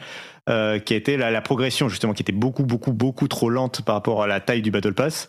Euh, tu fallait jouer des heures pour repasser niveau 10, enfin c'était ridicule quoi. Euh, euh, donc là j'attends de voir le temps que tu mets et quels sont les est-ce que les challenges sont intéressants, combien de, comment tu débloques de l'expérience? ça j'avoue que moi sur Overwatch 1, vraiment j'ai j'arrivais à débloquer très très très régulièrement des loot box euh, et, euh, j'avais aucun problème euh, avec le modèle de, du 1 pour enfin j'avais pas trop de problème à pas payer quoi en gros ouais, donc j'attends de voir j'attends de voir là le, le, 2 comment ça va se goupiller et du coup alors je suis désolé pour la question un peu débile mais si tu décides de ne pas payer le battle pass mais que tu joues énormément est-ce que tu arrives à la fin avec les mêmes le même contenu que la personne qui a payé ou est-ce que la personne qui a payé a quand même un deuxième une sorte de deuxième euh, enfin des, des, des, trucs à débloquer euh, supplémentaires euh, ah bah si tu as payé le Battle Pass. si tu payes, tu as des trucs à débloquer supplémentaires évidemment. Par exemple, les, les, les, skins mythiques okay, que tu ouais, peux ouais. customiser, ouais, c'est uniquement sur le track payant. Donc, okay. moi, je te parle en fait ce, ce, dont je te parlais, c'était les personnages spécifiques. Ouais, oui, oui, je sais, je sais, je sais. Ouais. Euh, mais j'ai une deuxième question, euh, pas, pas, à laquelle je suis pas sûr qu'ils aient répondu. C'est euh, est-ce qu'on sait si euh, les personnages, parce que du coup ils sont, ils font partie des Battle Pass, mais quid de la fin, une fois que c'est fini le Battle Pass, qu'on est passé à la saison suivante, etc. si tu n'as pas, si tu avais arrêté de jouer à Overwatch pendant 4 mois, euh, Est-ce que ton personnage il se débloque? Est-ce qu'il faut aller euh, revenir à l'ancien Battle Pass? Comment ça marche? Alors, ils sont restés un petit peu flous, mais il y aura des euh, challenges de héros pour débloquer les nouveaux personnages. Donc comment ça va marcher, on sait pas trop, mais genre, euh, enfin euh, je sais pas, gagner euh, 50 matchs en tant que soigneur euh, pour débloquer Kiriko ou ce genre de truc. On sait pas. Okay, ouais. Je te dis ça. ça il y, y, aura moyen. Normalement, il y aura des moyens pour pour pour rattraper son retard, quoi. En gros. Il y aura moyen, et l'un des moyens, c'est que tu vois, en fait, chez Blizzard, ils se sont réveillés un jour et dans leur dans leur lit, ils se sont dit mais mais on aime l'argent mais c'est incroyable, on voudrait gagner de l'argent. Et donc, l'un des moyens, ça sera de les payer. Tu vois, c'est fou. ils auront donc, euh, ça sera possible de payer pour les débloquer. Donc ça sera possible de les débloquer sans payer, visiblement. Euh, je me fais pas d'illusions, j'imagine que ça sera quand même un petit peu long, tu vois. Ouais. Bon, pour rien te cacher, je suis assez impatient et j'ai repris Overwatch 1 juste pour euh, la- le petit plaisir de euh, me qualifier dans chaque euh, ligue du compétitif. Euh, sur la toute dernière saison du jeu, quoi, une sorte de dire Ah oui. au revoir au jeu, euh, tu vois, euh, profiter des derniers instants où May peut geler les gens, ce genre de choses. euh, Je, je risque de, là je suis pas chez moi, mais je risque de faire ça aussi. C'est possible, c'est possible. Je suis, j'avoue que la fièvre, si on parle au-delà des, des controverses, euh, la fièvre euh, d'Overwatch est un peu en train de remonter. À voir s'ils réussiront à capitaliser dessus. Moi, euh, pendant la bêta, comme je vous le disais, j'avais vraiment l'impression qu'il y avait moyen euh, de moyenner parce que le, les fondamentaux du jeu restent euh, restent bons. Euh, mais si je peux doucher un peu notre enthousiasme une seconde, on vient d'apprendre que Jeff Goodman, le Ah oui, designer des héros, euh, alors que la communauté, comme j'en parlais tout à l'heure, euh, est- estimait complètement incapable et, euh, et lamentable, etc., euh, mais qui est quand même le développeur euh, principal sur les héros et qui a fait un travail invraisemblable de design sur euh, sur Overwatch, et ben il a quitté Blizzard lui aussi. Euh, et c'est arrivé il y a quelques semaines, donc il a shippé Overwatch 2 quand même, mais euh, il est parti. Moi, j'imagine qu'il est allé rejoindre Jeff Kaplan et qu'ils vont annoncer dans, dans six mois, un an, à la fin du, de la cause, clause de non-compétition de Jeff Kaplan, leur nouvelle société euh, financée par Tencent pour développer un, un, un, un jeu FPS compétitif peut-être. Mais euh, on sait où il est parti, euh, Michael, euh, Michael Chou? Michael Chu, il est parti, il est pas sur euh, Bonfire ou Second Dinner, enfin l'un des deux. Il est parti dans une société d'an- d'anciens de Blizzard aussi. Ok. Donc, euh, Euh, mais oui, oui, bah, on verra ce que ça donne. Euh, Bah, du coup, c'est vraiment la nouvelle garde qui prend le relais euh, sur, sur Overwatch a 2 presque et il y a clairement d'anciens développeurs de, de Overwatch 1 à part Aaron En tout cas, dans les leads, euh, dans les leads, Ouais. clairement, il y a des, ça, il y a eu une, un changement de génération, donc on verra ce que ça donne. Après, euh, voilà, moi, si, si je peux dire un dernier mot sur Overwatch aussi, c'est le fait que, euh, oui, évidemment, dans l'actualité, on, on- on fait beaucoup la course à qui est le jeu le plus compétitif, le plus populaire, etc. Et oh là là, c'est des dead games et tout ça. Bon, bah, en ce moment, je joue à Overwatch 1 et c'est carrément un dead game, hein. mais euh, euh, tu vois, au bout de 3 minutes, 5 minutes, euh, je trouve un match et moi, je suis content et j'ai pas besoin de j'ai pas besoin que ce soit le jeu le plus populaire de la planète, donc voilà. Bah, c'est c'est un petit peu, ça correspond à ce que ce que disaient, ce que répètent beaucoup euh, les développeurs et Aaron Keller notamment, et ce que tu évoquais avec euh, avec euh, Halo Infinite. Euh, le problème, évidemment, il y avait un problème de Battle Pass qui était trop difficile à faire progresser, on est d'accord. Mais le vrai problème de Halo Infinite, c'est qu'il n'y avait pas de contenu. Euh, D'ailleurs, euh, je me souviens, pardon, je me souviens plus de du nom de la CEO de de euh, 343 Bonnie Ross. voilà, Non. qui, qui est parti, Bonnie Ross, euh, et, et parce qu'il enfin, y avait aucun contenu prévu pour les saisons suivantes. Et là, ils insistent à chaque fois qu'ils parlent de quoi que ce soit, ils disent, euh, on a vraiment compris qu'il faut du contenu régulier, et donc on va avoir Oui, puis ça a été un problème, un euh, nouveau héros, un machin. Et, et le problème d'Overwatch depuis 2019, c'est qu'il y a plus de contenu. Ça, c'est euh, Mhm. enfin, le- le- Ça a été un problème d'Overwatch même depuis le lancement. Enfin, moi, moi, j'ai très content des, des, des mises à jour et des, des, des événements saisonniers, mais globalement, c'est vrai que passé la première année, la deuxième année, c'était de plus en plus rare d'avoir des nouvelles maps, des nouveaux héros, des nouveaux types de jeux, et il y a eu un manque de suivi de la part de, de Blizzard sur Overwatch 1, euh, enfin, qui aurait pu être amélioré, quoi, on va dire. Euh, Le, suivi, en termes de nouveau contenu, n'était pas ouf, euh, enfin, n'était pas idéal, et clairement, ça a manqué de trucs, et on verra si Overwatch 2, justement, ils arrivent à mieux tenir ce, ce rythme de développement plus conséquent, quoi. Bah moi, c'est quand, quand on a revu. Bon, peut-être qu'on commence à rentrer dans le Inside Oui, oui, oui. On est à deux heures d'émission, donc les seuls qui ont resté sont vrais. Mais mais euh, le, le fait que quand on a vu euh, même dans les, les trois ou quatre premières années, quand moi je jouais à Overwatch presque tous les jours, quand la deuxième année on a vu qu'on avait le même événement saisonnier euh, à la même Oui, période ça, voilà. que l'année précédente, euh, moi j'ai fait la gueule quoi. C'est genre mais attends, on va Mhm. avoir à chaque fois le même. Donc oui, le, le fait qu'il y ait, alors moi trois persos par an, je trouve que c'est un petit peu léger peut-être. Je serais pas contre quatre, on va dire, mais c'est pas que j'en voudrais 10, mais un petit peu plus. Mais il va y avoir des nouveaux modes chaque deux saisons, des, des nouveaux contenus à chaque saison. Ils vont faire des gros reworks. Enfin bon. Euh, Et le fameux solo qu'on attend toujours en 2023, peut-être un jour, euh, qui, qui, qui, qui a l'air très très. Enfin, je pense solo, que le bref, PVE. euh, oui, oui, oui, oui, oui. Ah il y a Malodeli qui est dans la chatroom qui nous qui nous parle de, de qui sera peut-être là bientôt dans, dans l'émission aussi, euh, qui nous parle Oui, de euh, oui, oui, aussi qui a été ouais, problématique. On est d'accord, oui, c'est sûr. Bon, on verra euh, ce que ça donne. En tout cas, moi je suis chaud. Hein. Là, je suis à fond, à fond. Je crois que Cassim aussi. Et dans le Discord, je, je me demande si on n'est pas un petit peu en train de se chauffer Si, les uns les autres dans le Discord. Si, si, si.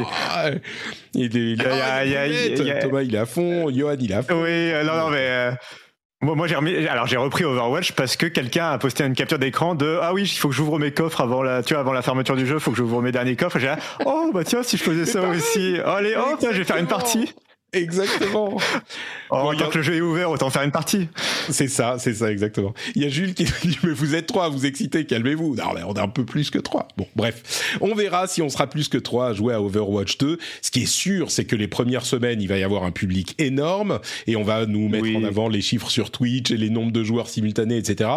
Ce qui sera vraiment intéressant. Ça sera à vrai dire même pas le, la deuxième saison parce qu'il y aura un nouveau héros aussi dans la deuxième saison exceptionnellement, deux saisons de suite. Mais ce qui sera intéressant, ça sera pour après ça en fait. Jusqu'à la fin de l'année, je pense qu'il y aura un certain public. Ce qui est intéressant, c'est 2023 ce qui va se passer. Alors s'il y a le sûr. peut-être que ça ramènera du monde, mais bon, on parlera. en fait on est vraiment dans le même cas que que Halo Infinite un lancement euh, fin d'année euh, à la grosse période euh, et on voit s'il résiste à l'année suivante quoi C'est ça.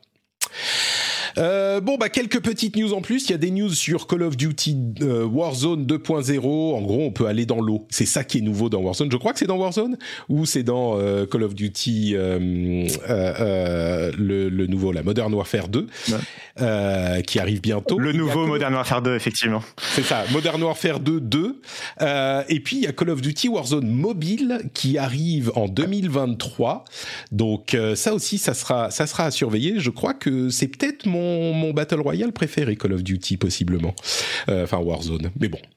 À surveiller. Ouais. Euh, quelques news rapides. EA est en train de développer un jeu Iron Man. Et ça, évidemment, ça me plaît euh, beaucoup. Il y a pas mal de jeux, de jeux euh, Marvel qui sont en développement, ça surprendra pas grand monde, même s'ils n'ont pas exploité le potentiel pendant quelques années. Euh, mais ça a l'air d'être beaucoup de jeux solo, quoi. Ils ont appris la leçon de Avengers, donc peut-être qu'il y en aura des biens comme Spider-Man. Euh, Ted Lasso se retrouve dans FIFA 23. Et pour la première fois, j'ai regardé un petit peu ce qui se passait dans FIFA, dans FIFA euh, parce qu'il y a Ted Lasso. Est-ce que tu regardé Ted Lasso? Bien sûr j'ai fini de rattraper Ted Lasso même Très bien. Ted Lasso, euh, série sur Apple TV, formidable. Et c'est une équipe euh, de fiction qui se retrouve dans Fi- FIFA. C'est marrant euh, de, de voir ça. Euh, je me demande si certains auront autant de de- d'insultes dans leur bouche que dans le. le- Roy euh, Je pense qu'on va avoir des bips de Roy. Euh, quoi d'autre, quoi d'autre? Euh, Spiritfarer arrive sur euh, Netflix. Donc, si vous êtes abonné à Netflix, vous pourrez jouer à Spiritfarer gratuitement. Je le mentionne parce que je sais que tu es un fan. Euh, oh, je, voulais, je voulais mentionner le, le trailer de Trinity Fusion aussi, qui est un roguelike qui a l'air sympathique, mais c'était parce qu'on avait mais Trinity, euh, fallait, mais fallait- coup, voilà Trinity, fallait le mentionner quand elle était là bah oui, merde, j'avais oublié. Euh, c'est un roguelike qui, qui ressemble vachement à... euh, merde, Samus. Euh, Euh, Euh, j'allais Rogue Legacy, mais du coup, non. Metroid. Euh, Metroid, euh, mais sauf qu'on peut jouer, il y a trois classes différentes qu'on peut réunir pour faire la fusion entre les trois. Enfin, en gros, il y a le guerrier, le, le chasseur et le mage, et euh, qui sont les trois versions de la même personne d'univers différents. Bref, ça a l'air sympathique. Euh, quoi d'autre, quoi d'autre? Euh, bon, bah, je crois que c'est à peu près tout. hein. On a parlé de trombone champ, j'ai retrouvé mon mes notes, et on mentionne que LCI a utilisé des images de, du du, du euh, Fatman de Fallout pour illustrer euh, un- une discussion sur la guerre en Ukraine. Donc euh, voilà, personne n'est à l'abri d'une euh, d'une erreur. On mentionne également, allez, rapidement, que le, le CMA, l'autorité de la concurrence en Angleterre, a approfondi la euh, l'enquête sur l'acquisition de Microsoft d'Activision Blizzard. Euh, en gros, tout est centré autour de Call of Duty. Euh, c'est- On a l'impression que Call of Duty va, va, va faire euh, déraper l'acquisition. Bon, je suis sûr qu'ils pourront dire, OK, on le garde sur toutes les plateformes pendant 20 ans. Euh, quoi d'autre? Je, je ah oui, ça trouve ça fou à quel point c'est, enfin, euh, c'est complètement compréhensible que Call of Duty soit le centre du truc. Je trouve ça fou, par contre, à quel point euh, c'est devenu presque un conflit ouvert entre Xbox et PlayStation euh, dans, le, dans leur face. Enfin, je veux dire, les communiqués sont de moins en moins polis, quoi, Ouais, entre ouais. les deux. euh, c'est, euh, euh, enfin notamment enfin PlayStation il y allait assez euh, franco et puis après euh, enfin Xbox aussi a bien répondu sur le côté euh, non mais euh, faudrait être débile pour pas mettre Call of Duty sur PlayStation de toute façon en gros. Enfin à, à mi-mot il a dit ça quand même. Euh, donc euh, bref on verra bien voir, à euh, mais que- c'est dans un an quoi. Enfin on a encore euh, six mois euh, le truc euh, prévu euh, enfin la deadline prévue euh. Et dernière news, euh, Twitch bannit le euh, contenu euh, de, de casinos illégaux. Alors je dis illégaux parce qu'il y a des casinos qui ont le droit d'opérer euh, sur le sol américain ou dans d'autres pays où opère Twitch. Mais on en avait parlé il y a quelques semaines, quelques mois. Il y avait des, des streamers qui euh, faisaient la promotion de casinos en ligne euh, qui étaient pas hyper clean.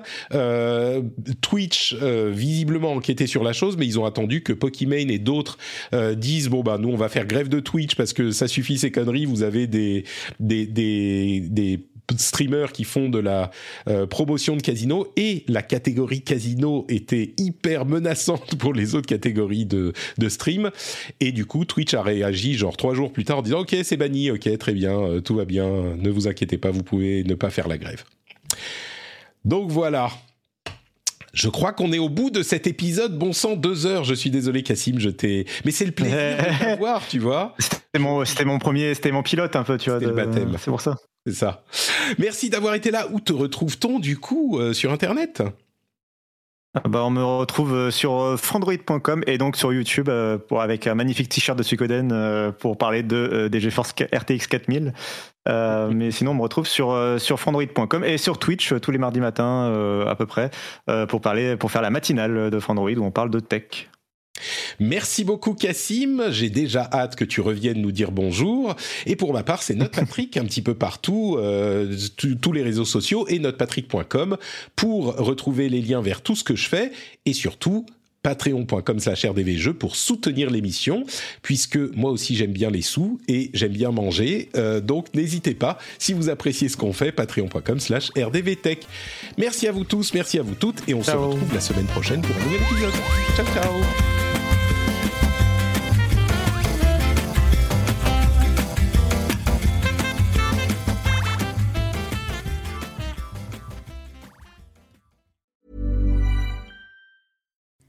Hi, I'm Kara Berry, host of Everyone's Business But Mine, and I am an all inclusive addict.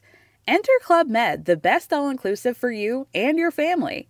With resorts worldwide, from their family flagship resort, Club Med Punta Cana, to their only mountain resort in Canada, Club Med Quebec, they have everything you need to relax. With their 20 plus sports activities, wellness programs, you can dine on delicious cuisine and make memories with your family. So book your next getaway with Club Med. Visit clubmed.us or call 1 800 Club Med or your travel advisor.